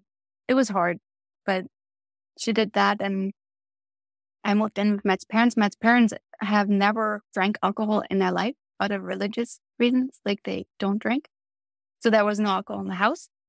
And I had to I I had to suck it up and live sober, so to speak, for months at a time. And it worked really well. It worked really well. I was okay with that. And we moved them out a few months later in our own place and it was a little hole in the wall and we didn't have much money at all because it was his income that he got from working in his dad's mechanic shop tire shop and me working i, I found then a job working as an aide for 10 hours uh, 10 bucks an hour for someone as needed so not like a real job but just like a, a help job and in that budget we couldn't afford alcohol either you know it was just there were like 20 bucks left by the end of the month when we were done you know, it, it wasn't anything we could make big jumps and afford a lot of stuff. It's just utilities and gas and some food and budget that. And I was good at budgeting. I grew up budgeting stuff. Like my mom trained us well how to live on a small dime. You know what I mean? Like it was just what she trained us to do. You look at the stuff, what how much it costs, and this is the budget, and you stick to it, and it all worked for that. Yeah. And so drinking wasn't much of a problem because I couldn't afford it. I, I didn't think of it after I had several months not drink at his parents to then start to buy alcohol when we didn't have money for it didn't make sense. I didn't do it, you know, until we moved again and I started my doctoral program. Like I needed something to relax. And so that's when I budged and started to buy alcohol where we would have alcohol around. And it was within reason at first, but as it happens with alcohol. You know, you just start increasing and increasing. By the time I went into the doctoral program, I was back to regular drinking and yeah, spending way more money on alcohol than I should. I thought also to take us back a little bit, I thought it was really courageous of you. And I wanted to bring this up that you came clean with your husband. Oh, yeah. I forgot it was. I, yeah. Because he still had didn't have a clue. We were we were, yeah, living together for the first time really in our life because we only had these long distance relationships until then. And then our first year of marriage, we were apart on the phone all the time. And so it was really when we moved into his parents' house, the first time we actually lived together, all of us. And his parents getting to know me a little bit more and I got to know them that way. And I hadn't told them that I had this whole history with eating and then felt like it was time to tell him because I felt safe enough where it was enough in the rear mirror for me that I knew I, I'm done dealing with this to the point where I should tell him. I was too worried to tell him sooner because I worried he would take over and dictate or or scold or like I knew from trying to do this when I was with my mom that I needed I, I couldn't have people like interject or, or or I don't know how to describe that, but like I needed to be in charge myself of doing this. And I was afraid if I told him I wouldn't be in charge anymore. It would like be this obligation or just this some people being intrusive with their ideas and their ways of doing things that would just make things worse. And so I knew at that point that it was safer to to to tell him, but it felt so hard to come with this big secret all of a sudden after we've been together. Like we were together six years when we got married. And so that was like seven years into a relationship. I tell him, by the way, I had this big eating disorder thing going on that I almost died from. And yeah, that was so scary for me. And he thought, like when I told him, I said, I have this thing I need to tell you. I was shaking. I was, I was not able to look at him and he thought I had an affair. he thought I had cheated on him. He thought that the, like something really, and, and all it was was that. And he's like, okay, so we're going to move on from here. And I said, well, I don't want to have to report every time I mess up if it were to happen. And there were on occasion here and there the time where I would purge or so, like just overwhelmed, messed up, just, you know, slips. Something that got me right back on track. It didn't derail anything, but it would be like, especially like things like barbecues or so that where I, I didn't really watch out enough and then got in trouble and was overwhelmed and couldn't deal and then purged or so. That that would happen on occasion. And I didn't want to then have to come running and report I slept or so.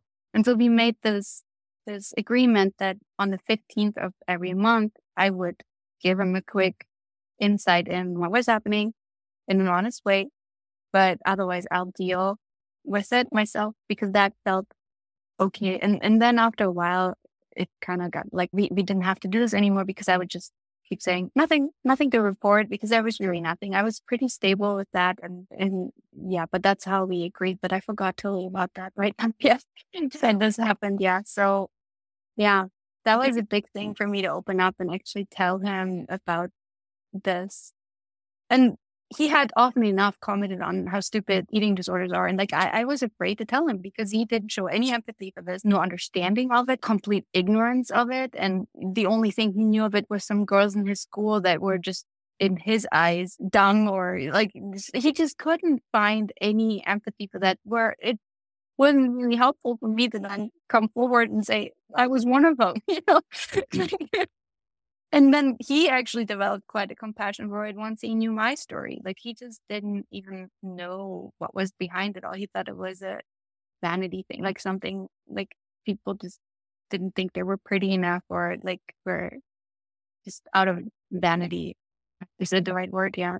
Yeah. Just starving themselves or so. He, he didn't understand what was really behind it. So I have to say that that was probably one of the hardest and most scariest things that back then yeah, it, it felt like a huge thing to, to, to share that with them. And it took me a long time to get to that point where I was willing to take that risk, you know, because it meant so much to me to share that. And he, yeah, I was so afraid how he would react because withholding such a, for me, big secret, you know, I, I, I could totally see he, he felt betrayed. Like he, he felt hurt when, but at the same time, he was relieved that that's all it was, you know, in some ways. But yeah, of course, you felt pretty betrayed that, you know, I didn't have the trust or the courage to tell him sooner, you know. Mm-hmm. I think now looking back, it it's crazy that I basically had this blank slate that I could mold into my life that beforehand it was somehow felt everything was dictated and expected and like it I always had to somehow comply to whatever expectations there were from me. And then once I packed up and left, it was all in front of me where nobody was anymore setting the expectations or the goals. It was just me. And I, when I look back, I, I really made so much out of nothing. I came with two suitcases and I, I learned how the university system worked, how, what a GR, like a GRE test, the, like, is that the, the right thing? I'd like for the master's program, I think the GRE, I studied for that like crazy to get in. And I just kind of all of a sudden like plowed this path for myself where there wasn't anything. Uh, what do you say? How do you say that? Like there was no no no pattern, no grid. There was nothing given to me like I had to follow or so. Like that's what it felt like up to that point in Germany. There was always this like here this is you have to turn left here and you have to do this and you say yes to this and you have to you know like all these things and then all of a sudden here everything was like a blank slate it was like do something with whatever you have and wow you know like i yeah beautiful, beautiful. a lot of it a lot of it was possible because i had met people along the way that were supportive and helped me along and i'm very grateful for that you know but in the end it was my ambition and initiation and motivation and drive to pursue what inside I could feel was making me happy. You know, like I love learning. I love school and I could have easily just got pregnant and had a kid or two and be a stay home mom, right? And that would have been fine, but that was not like inside of me. That wasn't what my calling was for the next decades, right? To do. And then I just went with what my calling was that I knew I enjoyed this. I wanted to be in, I was wanting to be in university since I was in school and I didn't get to do that in Germany, but then I got to do it here to the point where I never stopped going to university. you know? And then my husband was supportive of that. It could have been him who would have said, you know, no, I'm not having this. This costs too much money. You need to go to work. You need to like having he supported it too, you know, to for me to pursue whatever I wanted and what made me happy. And that's when I look back, I'm very grateful for that. And again, when you look back in the big thing, I didn't grow up with this as being a matter of course thing. I didn't grow up with an understanding of having a choice who I wanted to be as an adult for a profession. You know, I knew they would tell me, you can do X, Y, and Z. And that was it. That was the choice you had. And you were lucky if you had that. And I came to the complete opposite here in the States where land of opportunity in capital letters. You, you do you, you know? And I had all the support I could get around me to make this happen. And I took it and ran with it, you know? Mm. So it's cool it's beautiful. It's beautiful. So, okay, what happened when the eating disorder doesn't, it kind of fades out. And then I, I believe the drinking. The drinking, yeah. That's in how, what happened?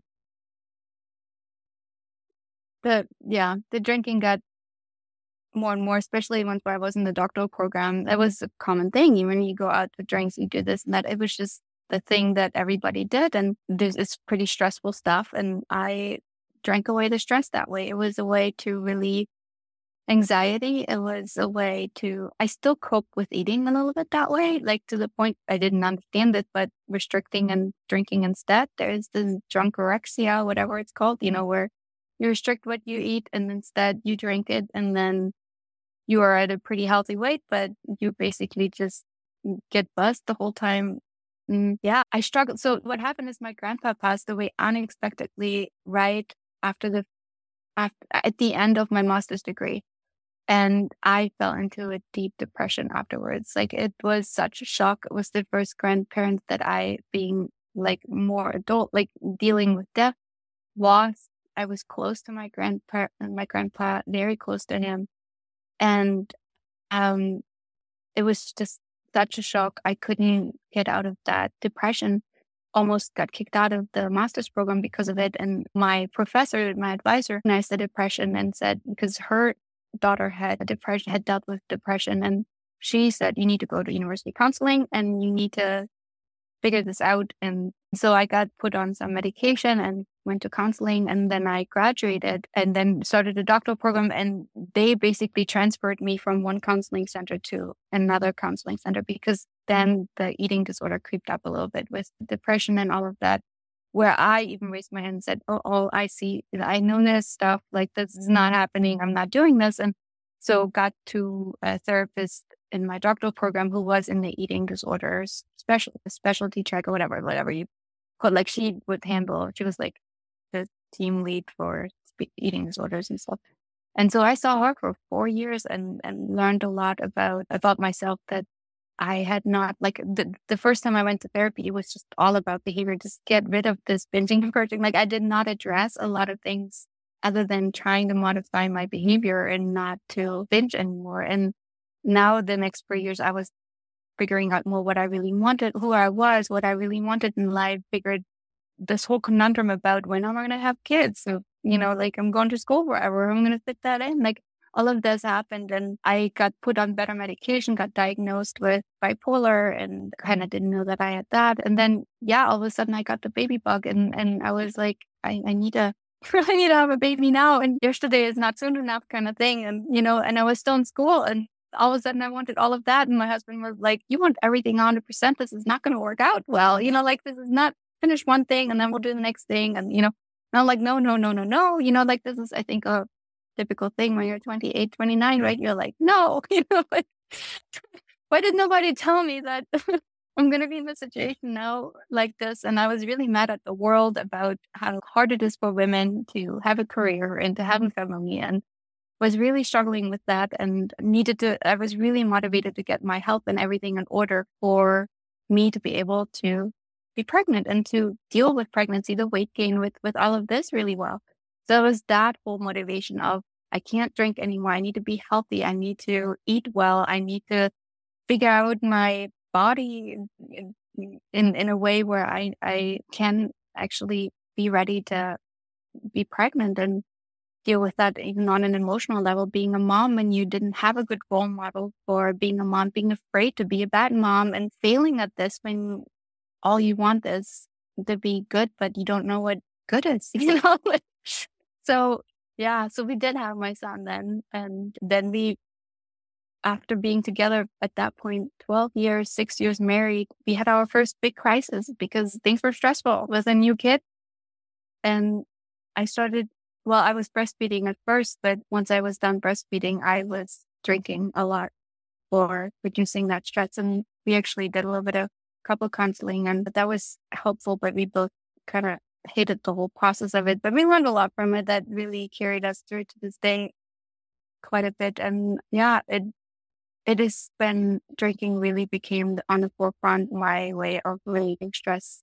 I was then in school, I had a baby. Money was tight because I was on a stipend. He was working and childcare is expensive. And without childcare, you can get your work done. And so it's like this thing where, you know, medical costs, uh, it's just a lot of stress. And I would drink to relieve that.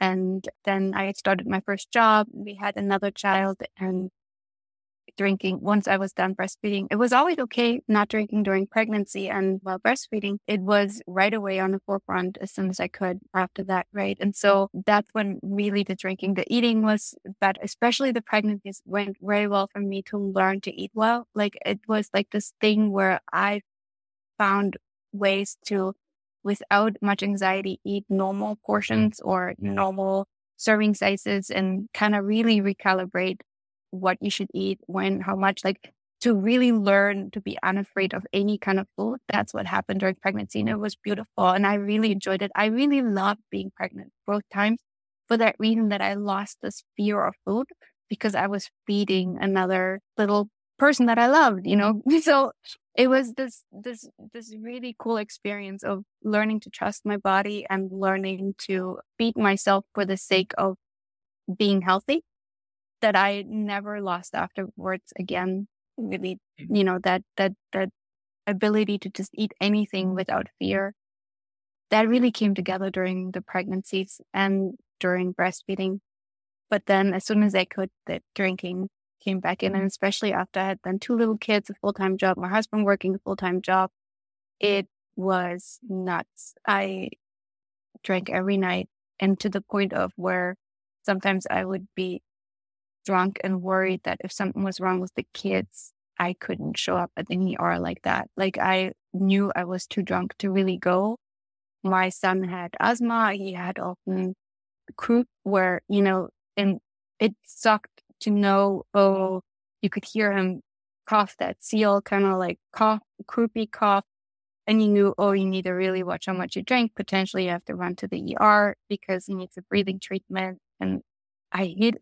And I felt so bad for feeling mad that I couldn't drink because of my kid. Like to the point where sometimes I even failed at it. And I remember showing up at an ER once and I didn't even bother brush my teeth or take some gum. I must have smelled like alcohol like crazy because I had at least three or four glasses of wine. And then my husband drove to the ER and I was standing there and he was, he needed quite a bit of to, to, to get because he was so croupy. Like he could barely, and we waited too long because I was dreading to have to go to the ER because I was drinking. And so I knew it really became a problem. I was getting very worried how much money of the budget we spent on alcohol. I knew it was several hundred bucks a month. And I knew that it was like, and I already bought in bulk and, and tried to save money and not drink anything expensive and who knows what. But I was upset that out of all the money we had, so much went into that because we were still quite short on money and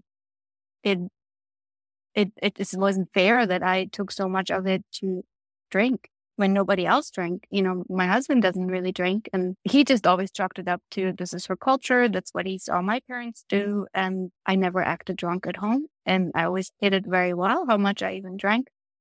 And yeah, it, it, it, it just slowly got worse and worse and worse where I would need to drink where I was worried if I couldn't drink. I was grumpy, trying to find ways to drink, you know, like in the evening.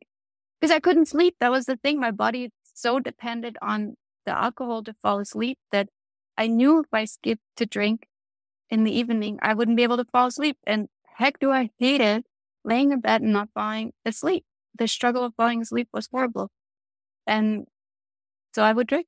And it was always the thing, the fear of not being able to fall asleep would make me drink. And once I had one glass and I had another one, and so that whole thing would happen over and over. And there were so many opportunities, even job wise, happy hour, getting togethers where they offered alcohol that even at work, it was, it was quite enabling to drink even before dinner or before, you know. So yeah, they, I ignored it for the longest time. I just thought this is what everybody does. I hear other people talk like this. And then we moved in 2014. And then I started to see a therapist again in 2017 for anxiety and depression because I struggled so much with with anxiety, especially social anxiety, that when I was at conferences or so, I would wake up in the middle of the night with close to panic attacks that just race racing thoughts, sweat, like I would be drenched in sweat. Just just it was just a horrible feeling, like gloom and doom, and like you felt like you're gonna die in a second. And it was all related to just feeling so overwhelmed by anxiety that I, I wanted to address it. And so I went to my doctor and I said, either I take something for anxiety, some meds. And he goes, well, why don't we start with some therapy first? Like he wouldn't, he would do that because I already had like several things that I was taking for mood and who knows what. He's like, let's go to therapy. I'm like, sure, let's do therapy. And I said to them right away, you know, like, I am not taking around my past. Just fix my anxiety. This is all I need. And please do not. I ducked, like, I had a good amount of therapy under my belt, but then I was like, Heck no, not again. I am just needing some strategies to fix my anxiety, please. And so that's all I was wanting to do, right? It's gonna work.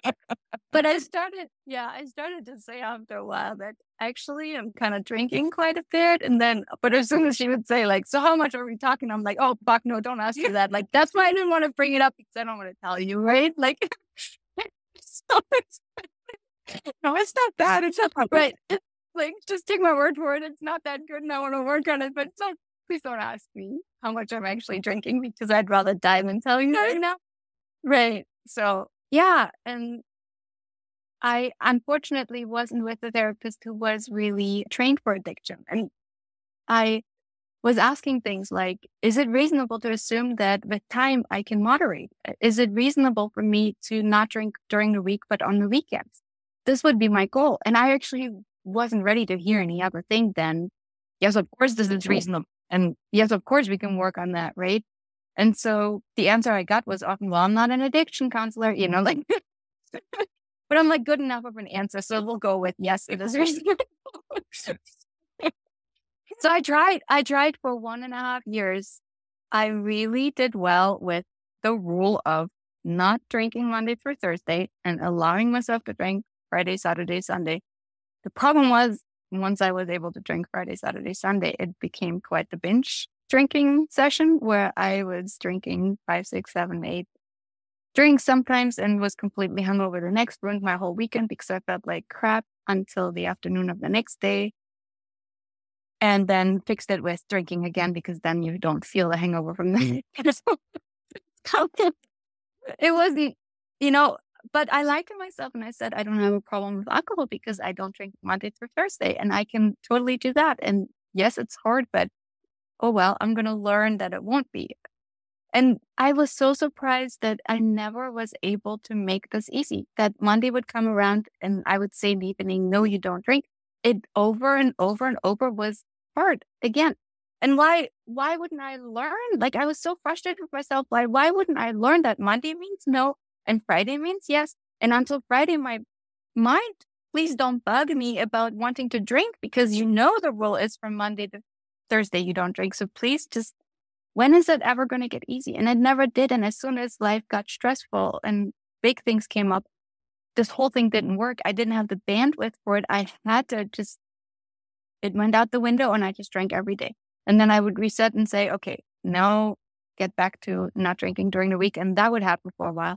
Until then, in 2021, I went through a stand through from October till December where I drank every day. And it was quite a bit where I was like, okay, in January, you got to get your shit together. You got to get back on your track. But I got frustrated by that point. It's like, it's, until now, it never got like, where is this gonna, you know? And so that was the wake up call. Like, I can't, moderation is not gonna work. It's always gonna be a problem. And yes, I do have a problem with drinking. It's not in my control. I have to pack a bottle of wine in the carry on when we're traveling somewhere because I have to drink in the evening to be able to go to sleep. It's not fun anymore. Like it is just not drinking because you enjoy the taste. It's because you got to drink to be able to sleep, you know? And so I didn't enjoy it anymore to have to keep it a secret to not uh, show anybody. Like it was just the kids, my husband and me, and I was drinking wine. Like it doesn't make sense. Is not right. You know, like not like a social situation where people have a party and you have a few. It's that you by yourself, you need to drink. Everybody else is not drinking. And mm-hmm. it's just, it's just not what I wanted. It's like, it's not who I wanted to be. It's not what I wanted. And I, yeah. So then January came around and I, yeah, on the first, I decided, okay, this off on doesn't work. So how about every day, but in moderation in that way that every night after 10 p.m., you can have one glass of wine to go to sleep. And that's it. That's your reward for the day. You can look forward to it every day. This should work. Yeah. The second of January came and three classes happened at 9 p.m. Not at 10, one, but at 9 or 9.30 ish already. The first one because it was close enough. And then it was three. And so on the third, I woke up and said, that's it. Like I, this is getting too brainy for me to come up with all these rules. Nothing works. And tonight, um, I, I sat in my therapist's office. So then I switched therapists to one that actually has addiction as part of her training and experience. And so I sat there and I was like, fuck, I, I wasn't sure what I wanted to do, but I knew I needed to do something.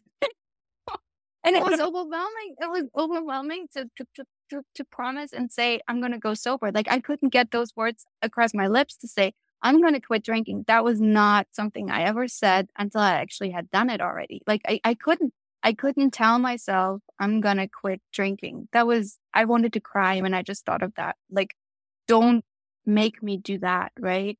And so it was this maybe tonight, if things go well and I can endure it, I'm not going to drink.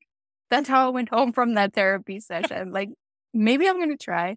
Not quite sure. I can't promise anything, but I'm considering this right now. For and today. Then, yeah, for today. And then fortunately, I had another session that same week, like three days later or so. And I came back and I'm like, okay, three days. I haven't had anything for three days. I still wasn't sure what I'm going to do. I just honestly went one day or like even one hour at a time watching how this would unfold because I wasn't really ready for the fight. I didn't want to set myself up to, like I was with the eating, like, okay, gung ho, I'm going to do this. I wasn't sure what I really wanted. I just started to admit that something had to be done because nothing I tried really worked, right?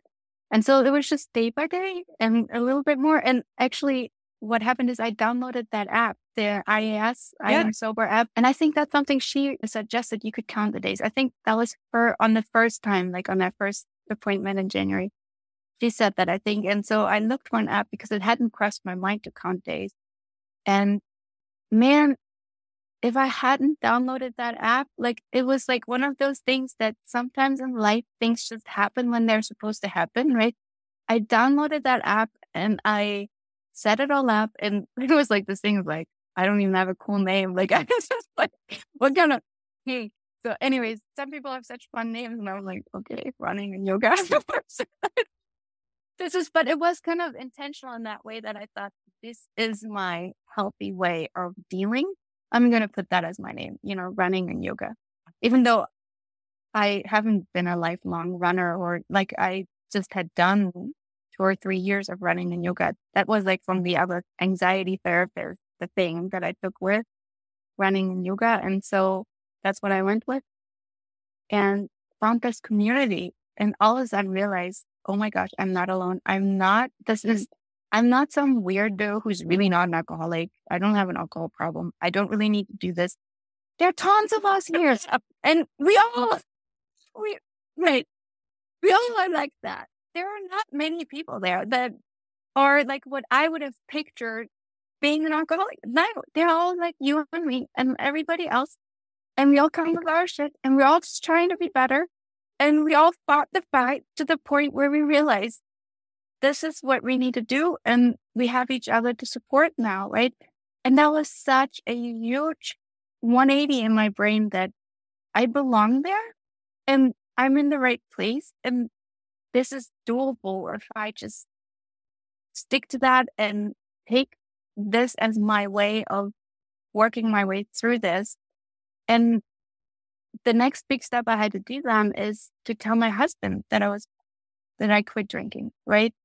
And so that was, at first I was like, no way. And I know I talked with my therapist about this. She's like, wouldn't you want to tell your husband? And I'm like, no way, no way. And she's like, okay, just thought I'll mention that. But like, no way. Because I was, again, I was so scared that he would take over and dictate how I had to do this. And it was like this back door that I didn't want to close where I was like, what if I change my mind? And then he'll come and say, but you didn't want to drink, you know? And then I had to, like, I didn't want to have these conversations. I didn't know where it's going to go.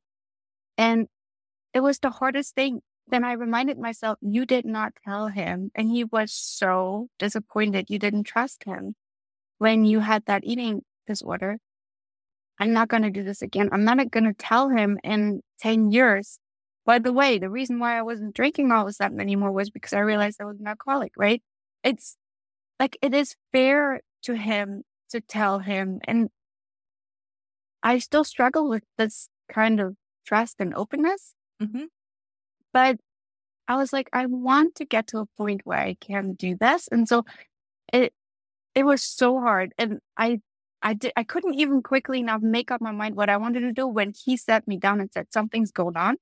You've been so different. You need to tell me what's going on. And I was in that moment having to make that decision then. Do I say something or do I play it off as, oh, you know, just, you know, so whatever it is, right? Because I was, when I quit drinking, I was, I was in such a shitty mood. I was so depressed. I felt like I lost part of myself. I had to give up something. I recognized I had to do it, but I felt so sad about it. Like I wasn't jumping for joy, highly motivated doing this. I was tipping my toe in something that I wasn't even sure I wanted. And then he comes and asks what's wrong. And I hadn't even sorted it out. And I was just like, what am I going to do here? But in the moment, all this went through my head like, don't do this again. Don't do this again like you did last time. And I, again, you know, I was like shaking. I couldn't look at him. I was like, I quit drinking. And he's like, oh, you know, no big deal. And honey, you don't have to see it quite that black and white. You can still drink on a special occasion. I'm like, no. And so I had to really fill him in like, this is way more than what you were thinking because I didn't show you the true picture, right? And so I painted the picture and he's like, well, we can do this. Like he was like, look, you know, you can do this. And he was so supportive and it's, it was a good thing. It was a good thing that I was honest. And yes, it set that, you know, ship on fire and sunk it that or closed that back door where I was like, okay, now I'm committing. And it felt scary. It felt so scary to commit and say, okay, I guess I'm going to go sober and this is it. And yet I knew if I really want this, if I'm serious about it, then I need to do this. Like I need to tell him that that way so that I have him as a support system too, right? Because if I don't if I don't tell him, yeah, I have that option to go back to drinking, but I can also not expect any support from him if it gets hard and I'm, I can't say to him, I really feel like drinking, but I really don't want to, and like get this whole struggle out. And don't I want this? Right? Don't I want someone where I can say, I'm having a really hard time. Can you help me? You know? I never really had to do that so much. I never felt really, really big battles with urges.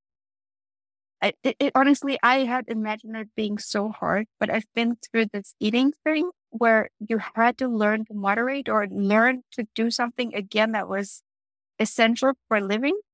That with alcohol, it's just not like that. You can decide to not touch it and you don't have to learn to li- live with it in a way where you eat normally, right? And so I had imagined it, and I think I that's why I shied away from it for so long. I had imagined having to go through the same battle that I did with eating with the alcohol, and it wasn't it wasn't comparable in any way. It was, and honestly, maybe it helped that I had been through this because I knew how to deal with like, oh, be careful, this is going to be a hard situation. Here are the things, like the, making the plan, like it had to do for eating. I was so used to doing that already that it kind of helped me to deal with the alcohol now, where it's like, okay, it's going to be a little bit harder. What are you going to do? What do you have in place? You know, here's the things you can do. Or maybe you're not ready for this, then don't do that to yourself. Don't be in that situation, right? But yeah, the, the app, downloading that and then telling my husband they were the two critical things to get this going off the bat. Where once I made the decision, I'm going to give this a shot, it actually went on and on and on and on. And I stacked up the days. And pretty quickly too, I joined the Zoom meetings, like where I was like curious. I'm a curious person, like I always mm-hmm. been. That struck me. I'm like Zoom meeting, and I was so nervous, and I have so much social anxiety. But I was like Zoom meeting, right? Or about what those Zoom meetings are about, right? Maybe they're good, you know. And so I know I I logged on, and I was thinking to myself, oh my god, if this is like really bad, I can just log off again, right? I'm just gonna jump right back out. And they were so friendly, and everybody was so welcoming and it felt so good to be there. Like it was, I was in awe. People were like friends of each other. They knew each other. They were like this community was just so laid back. And I wanted to be part of it. I was like, all of a sudden I saw that what I thought I had to give up and make my life dull. Like I really saw my life as being less fun. Almost like you turned the color off and I had to live in a black and white grayscale world, right? Without alcohol. And I would just have to accept that this is what it is. I, I went to one Zoom and I saw that it can be colored. It can be even more colorful. And I was convinced that there was a better life to be had listening to them than I actually had up to that point. And that was a turning point for me where I felt like you didn't give everything up. You just decided to gain and improve on your life and free yourself from these things that you, it, it was like a turning point for me. And I was pretty open with my husband then too, telling him I really like the Zoom meetings. He's very supportive. Like every time I want to go on a Zoom, he's like, sure, go do that. You know, like it's not something where I have to try to tiptoe around it or make sure it's not too often or, you know, like that he doesn't feel like I'm I'm just wanting to do that instead of spend time with him. So he knows that means so much to me. And it's so helpful to me that he lets me or he's always okay with me being on Zooms and he never asks anything about it. He doesn't get like nosy about it or anything, you know. Mm-hmm. And the thing is too, like I, I show him sometimes, look, I got 383 days or something the other day I showed him, you know, just a couple days ago. And he's like, good job, honey. Good job. And I'm thinking, yes. But if somebody on IAS tells me good job, it means so much more than somebody who drinks two beers in their whole uh, year telling me you did a good job, honey. You know, like as much as he means it, it doesn't it doesn't weigh the same as if somebody else says who's been through it. Good job, honey. when know this, know the struggle, you know, right? Right. And I, I, I want, I want you to bring up also. So you're joining Zoom meetings, but now you're hosting. You've right. been yeah. hosting like all of a sudden. I don't know how, how soon I started that, but I, I really enjoyed the Zoom meeting to the point where I felt like that's a way to give back. You know, like that's a way to uh, and I think we were struggling a little bit with finding hosts at some point in time. We had like a time where it was a little bit hard to find. And so then I felt an opportunity to to just give it a try. And it was scary. And so I was a co-host at first. And I tried this out with Polly. I think Polly was taking me under her wings and showing me the ins and outs of it. And I know from teaching Zoom meeting myself, right? Didn't know about breakout rooms, but heck, that's fun. But yeah, and so I learned it a little bit and then I was ready to go. And I really enjoyed making up my own topics, finding the song. And for a while, I really did this and, and was really committed to it. And I'm getting now back into it. I had a little bit of a busy time and had to step back a little bit, but always enjoyed stepping in if somebody had something come up short term and or on short notice and needed somebody to jump in to be the person who could say, I'll pick you up just that one time because I can't commit to a whole month of hosting or so, but I can jump in when somebody needs it. And that feels so good to give back and to to somehow do something to help others and to have to, to provide that space that helped me so much to others too. Yes. It's very gratifying to be honest. Yeah. yeah. Like it, you know, the reason that I wanted you to bring it up and you hosting the Zoom because when we log onto the app, it's one thing. We're scared there. Then we're scared to post. Then we're scared to tell our loved ones. And then we're scared to go to the Zooms and this evolution of you that I've seen, because I've been girl fanning you for a while. Like yeah, look, evolution mm-hmm. of of running in yoga for so long. And I see these things. Not only that, you've gone another podcast too. Yep. Yeah. And and honestly, I see the growth too. I I sometimes have trouble seeing it, but I see the growth too that I made through joining the Zooms and working in these small groups on topics that are pertaining to everybody that we're all struggling with. That as much as you can be in therapy talking about stuff, there is some value in exchanging that with a small group of people and listening and talking and seeing other people take risks and, and, and working on things and then seeing or, or having that motivation to do that too it is a stronger pull than just being an individual therapy with your therapist where you can talk forever in circles about why and what and how and who. And then you don't get to the point to actually risk something and do something. And as much as I'm always been motivated and tried my best, I feel like this is an accelerator to go to those Zooms to work on those same issues, but with other people in a group and to feed off of each other and say, you've done that, let me try that. Or I've done that. You should try it. You know, like there is this dynamic is really interesting for me. And I feel like I'm making, I'm covering so much more ground now. I've been in the Zoom meetings for about a year compared to uh, just individual therapy. I still need that, but I do think that combination is really effective, you know? Definitely. There's a lot to be said for that, uh, for having therapy, the therapy, therapy, coaching, but also having community. Right. Connection beats addiction because of these beautiful things. The vulnerability is dropping the mask and us being able to talk through everything, like you said. Right. And when I also, the reason that I brought up the podcast was because I saw you do this also simultaneously, almost like, Mhm. right? It was like, okay, I'm here, I'm busting out. And I heard, you know, bits and pieces. It was, I believe, on Through the Glass. And, right?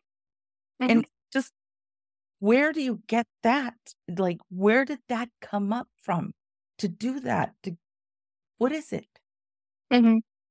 Yeah, I don't know. Especially since I've always been very anxious and self-conscious and don't have a lot of esteem to to to feel comfortable. And I think that's a huge area where I feel I've gained. Like just learning that I can be myself and still be okay, loved, welcomed. You know, I haven't experienced that much to be honest, to just be myself and feel okay with that. Even though in real life it may as well work too. I'm just I to this point haven't been I haven't had enough courage to do that. And so I that's where I see the the effectiveness of this, where I can try in this safe space and then feel like I have a little bit more how do you say that? Like I, I'm I'm then willing to take that risk in real life too, because the experience here in the small spaces in the zooms were so positive, you know. Right. And honestly, and and and, and you even get so grounded in that community that even if taking the risk doesn't go well eh, with other people, that you can come back to this place and find grounding again and say, it's not me, it's them. You know, like to, to, to not destroy yourself over something that gone wrong, you know, and, and get that support here that it's not you, it's them, you know, because you don't see it on your own. You look automatically that you messed up, that it's something about you, that it's, you know, and, and you trust the people that tell you it's them, it's not you, that it's true. And, and I always struggled with that. If a therapist just told me it's not you, it's them or so, that doesn't mm-hmm. feel the same as if a whole group tells you you mean so much to us and you are good the way you are. You don't have to hide anything. And then feel more grounded in that. Yeah. I can't express it any different. Yeah. I think you've done it beautifully. I'm i am getting there. I'm excited I'm getting there. you've arrived, baby. You've arrived. And I, you know what? I also just wanted to mention because these are things that I just see. And I see the pictures with your family, with your son and stuff. Mhm. So I love those beautiful moments because those are moments that you know how they, they feel to you. But now, and I bring this up because I want to preface it because it's so heavy, the mommy wine culture to be able to cope with your life and to cope with your kids to need alcohol. And now having in my own story to be see the difference what it is to cope with my family without the alcohol was the magic. And i see that in you. How's the relationship with your Mhm. family how does it go It's honestly, it's it's not as pretty because I don't always yet act in the most appropriate ways. Where before I was probably a little bit more on, but was buzzed and was able to hide feelings and cope with feelings inside of me, maybe better with the alcohol. But I'm learning to to I mess up more now, being sober. You know, I have more outbursts and more uneven all over the place things.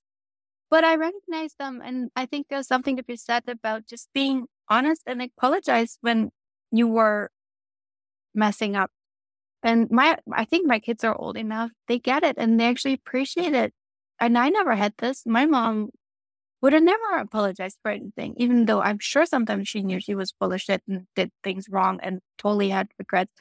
I, I can do that. I can go and say, I'm so sorry. I just yelled at you. I totally lost my shit, but I'm sorry that happened. That wasn't right. And I, they're like teenagers, right? And they can take that in and say, yeah, totally understandable. I pushed your buttons. Like they're old enough to get that part too. And I'm not saying because you pushed my buttons, all your fault. I'm just saying, I'm sorry. That wasn't right. Let me make this up. Rewind. Let's do differently, right? And they have enough insight to also own their part then. And often they come out and say, and I said, yeah, even if you did push my button, it wasn't okay that I acted that way, right? So it's not, it doesn't look pretty right now. I'm still working on a lot of stuff, but I'd rather have it this way than to numb it all up with alcohol and not freak out and not have my outbursts and not have my moments because it's all part of life, right? I mean, it's just us being humans and doing our best we can and having to then just own it all too and say, I'm sorry, I just did that. You know, But I'm bad. yeah, my bad. Let me let me apologize to you because I'm still learning. I am so new to this. I'm still learning so much, but I'm willing to learn, right? I mean, there's no way other than through this, right? And you're so, changing yeah. you're you're changing repression to be able to to express yeah. feelings, right? Kids don't come in with manuals, is what I've always been oh told. Oh my gosh, no. so, no. You know? And and this is the beautiful part. Like, do not suppress but express. And that's what right. we're we're feeling and teaching and and they're being able to see. And we don't have to numb it. You no. know? So that and it is hard. It is hard when you haven't had a, like they're 12 and 15. What was going on when I was 12 and 15? I have no template. I have nothing to draw from to say, this is what happens normally. I don't know, you know? And so, hey, you know, give yourself some grace here. You're, you're, you're trying things out and you're trying and I give myself credit for trying, right? So that's all I can say later is that uh, that's my biggest motivation to be able to look in the mirror and tell myself, you tried your best. That's always what I just want to do. You know, it's and, and keep drinking and keep being stuck in unhealthy things is not trying your best. And that doesn't serve me anymore because I can do better now, you know? And so I own that, that I try my best. And that's all I can do. And they might go to a therapist later and talk about me. I can only say, at least I can look in the mirror and say, but I tried my best, right? It's all. And whatever it is that I may have messed up, I tried my best. Yeah. Yes. I think it's beautifully, beautifully said, beautifully expressed, because that's exactly what it is, is to be present for it all. Mm-hmm. So in closing, yep. I wanted to ask you one final question for someone that is on their day zero or day one, what advice would you oh give? Okay. I know I'm putting you on the spot. But yeah, I know. And in the on the first the first reaction is I don't have any advice because I didn't know how to do day zero. I didn't know it was day zero when I had it, right? I can only encourage anyone to give it a shot because it's worth it. And that's really all I got right now because I remember day one or day zero being very scary and very uncertain. And I'm just glad I did it. And so that's the only thing I can say is that anybody that's at that point is to give it at least a try because it's worth it. You know? I think that's beautiful. No, that's mm. beautiful. Give it a shot. So, you right. know, so I I think you know you coming in here, many of us coming into this app, we thought it was a daily counter. We saw that there was community. Right. like I'm just gonna count my days here. It was life changing. It was life changing. And honestly, it makes me makes me sad sometimes that back in the day when I was struggling with my eating disorder, that I didn't have anything like this. I felt so alone and it felt so impossible that, you know, I sometimes think now, how would have had been different? Would have had, would it been a shorter journey? Would would I have made more progress if I had it? So yeah, I just regret that it wasn't there sooner. And I'm so glad it's there. And it is a life changer. It was definitely the best thing that happened to me. The uni- I will be grateful to the universe forever that this was the first app that popped up that I downloaded because it was literally the first app that I downloaded. It was the first one on the list. I just like find this one. And never would I have thought what kind of doors that open, you right. know? And friendships yeah. formed and everything. Right. So, we would have never met it. right. Oh my God. And I'm, it's so, thank you so, so, so, so much for your love and your vulnerability and your courage and sharing your story with our community. So I thank you on behalf of SoberTown. I thank you for just contributing and giving us your recovery story because it is so beautiful. Well, thank you for the opportunity and your time to listen to me for so long. I really, really appreciate it. I love it. Thank you so much. Thank you, Liv.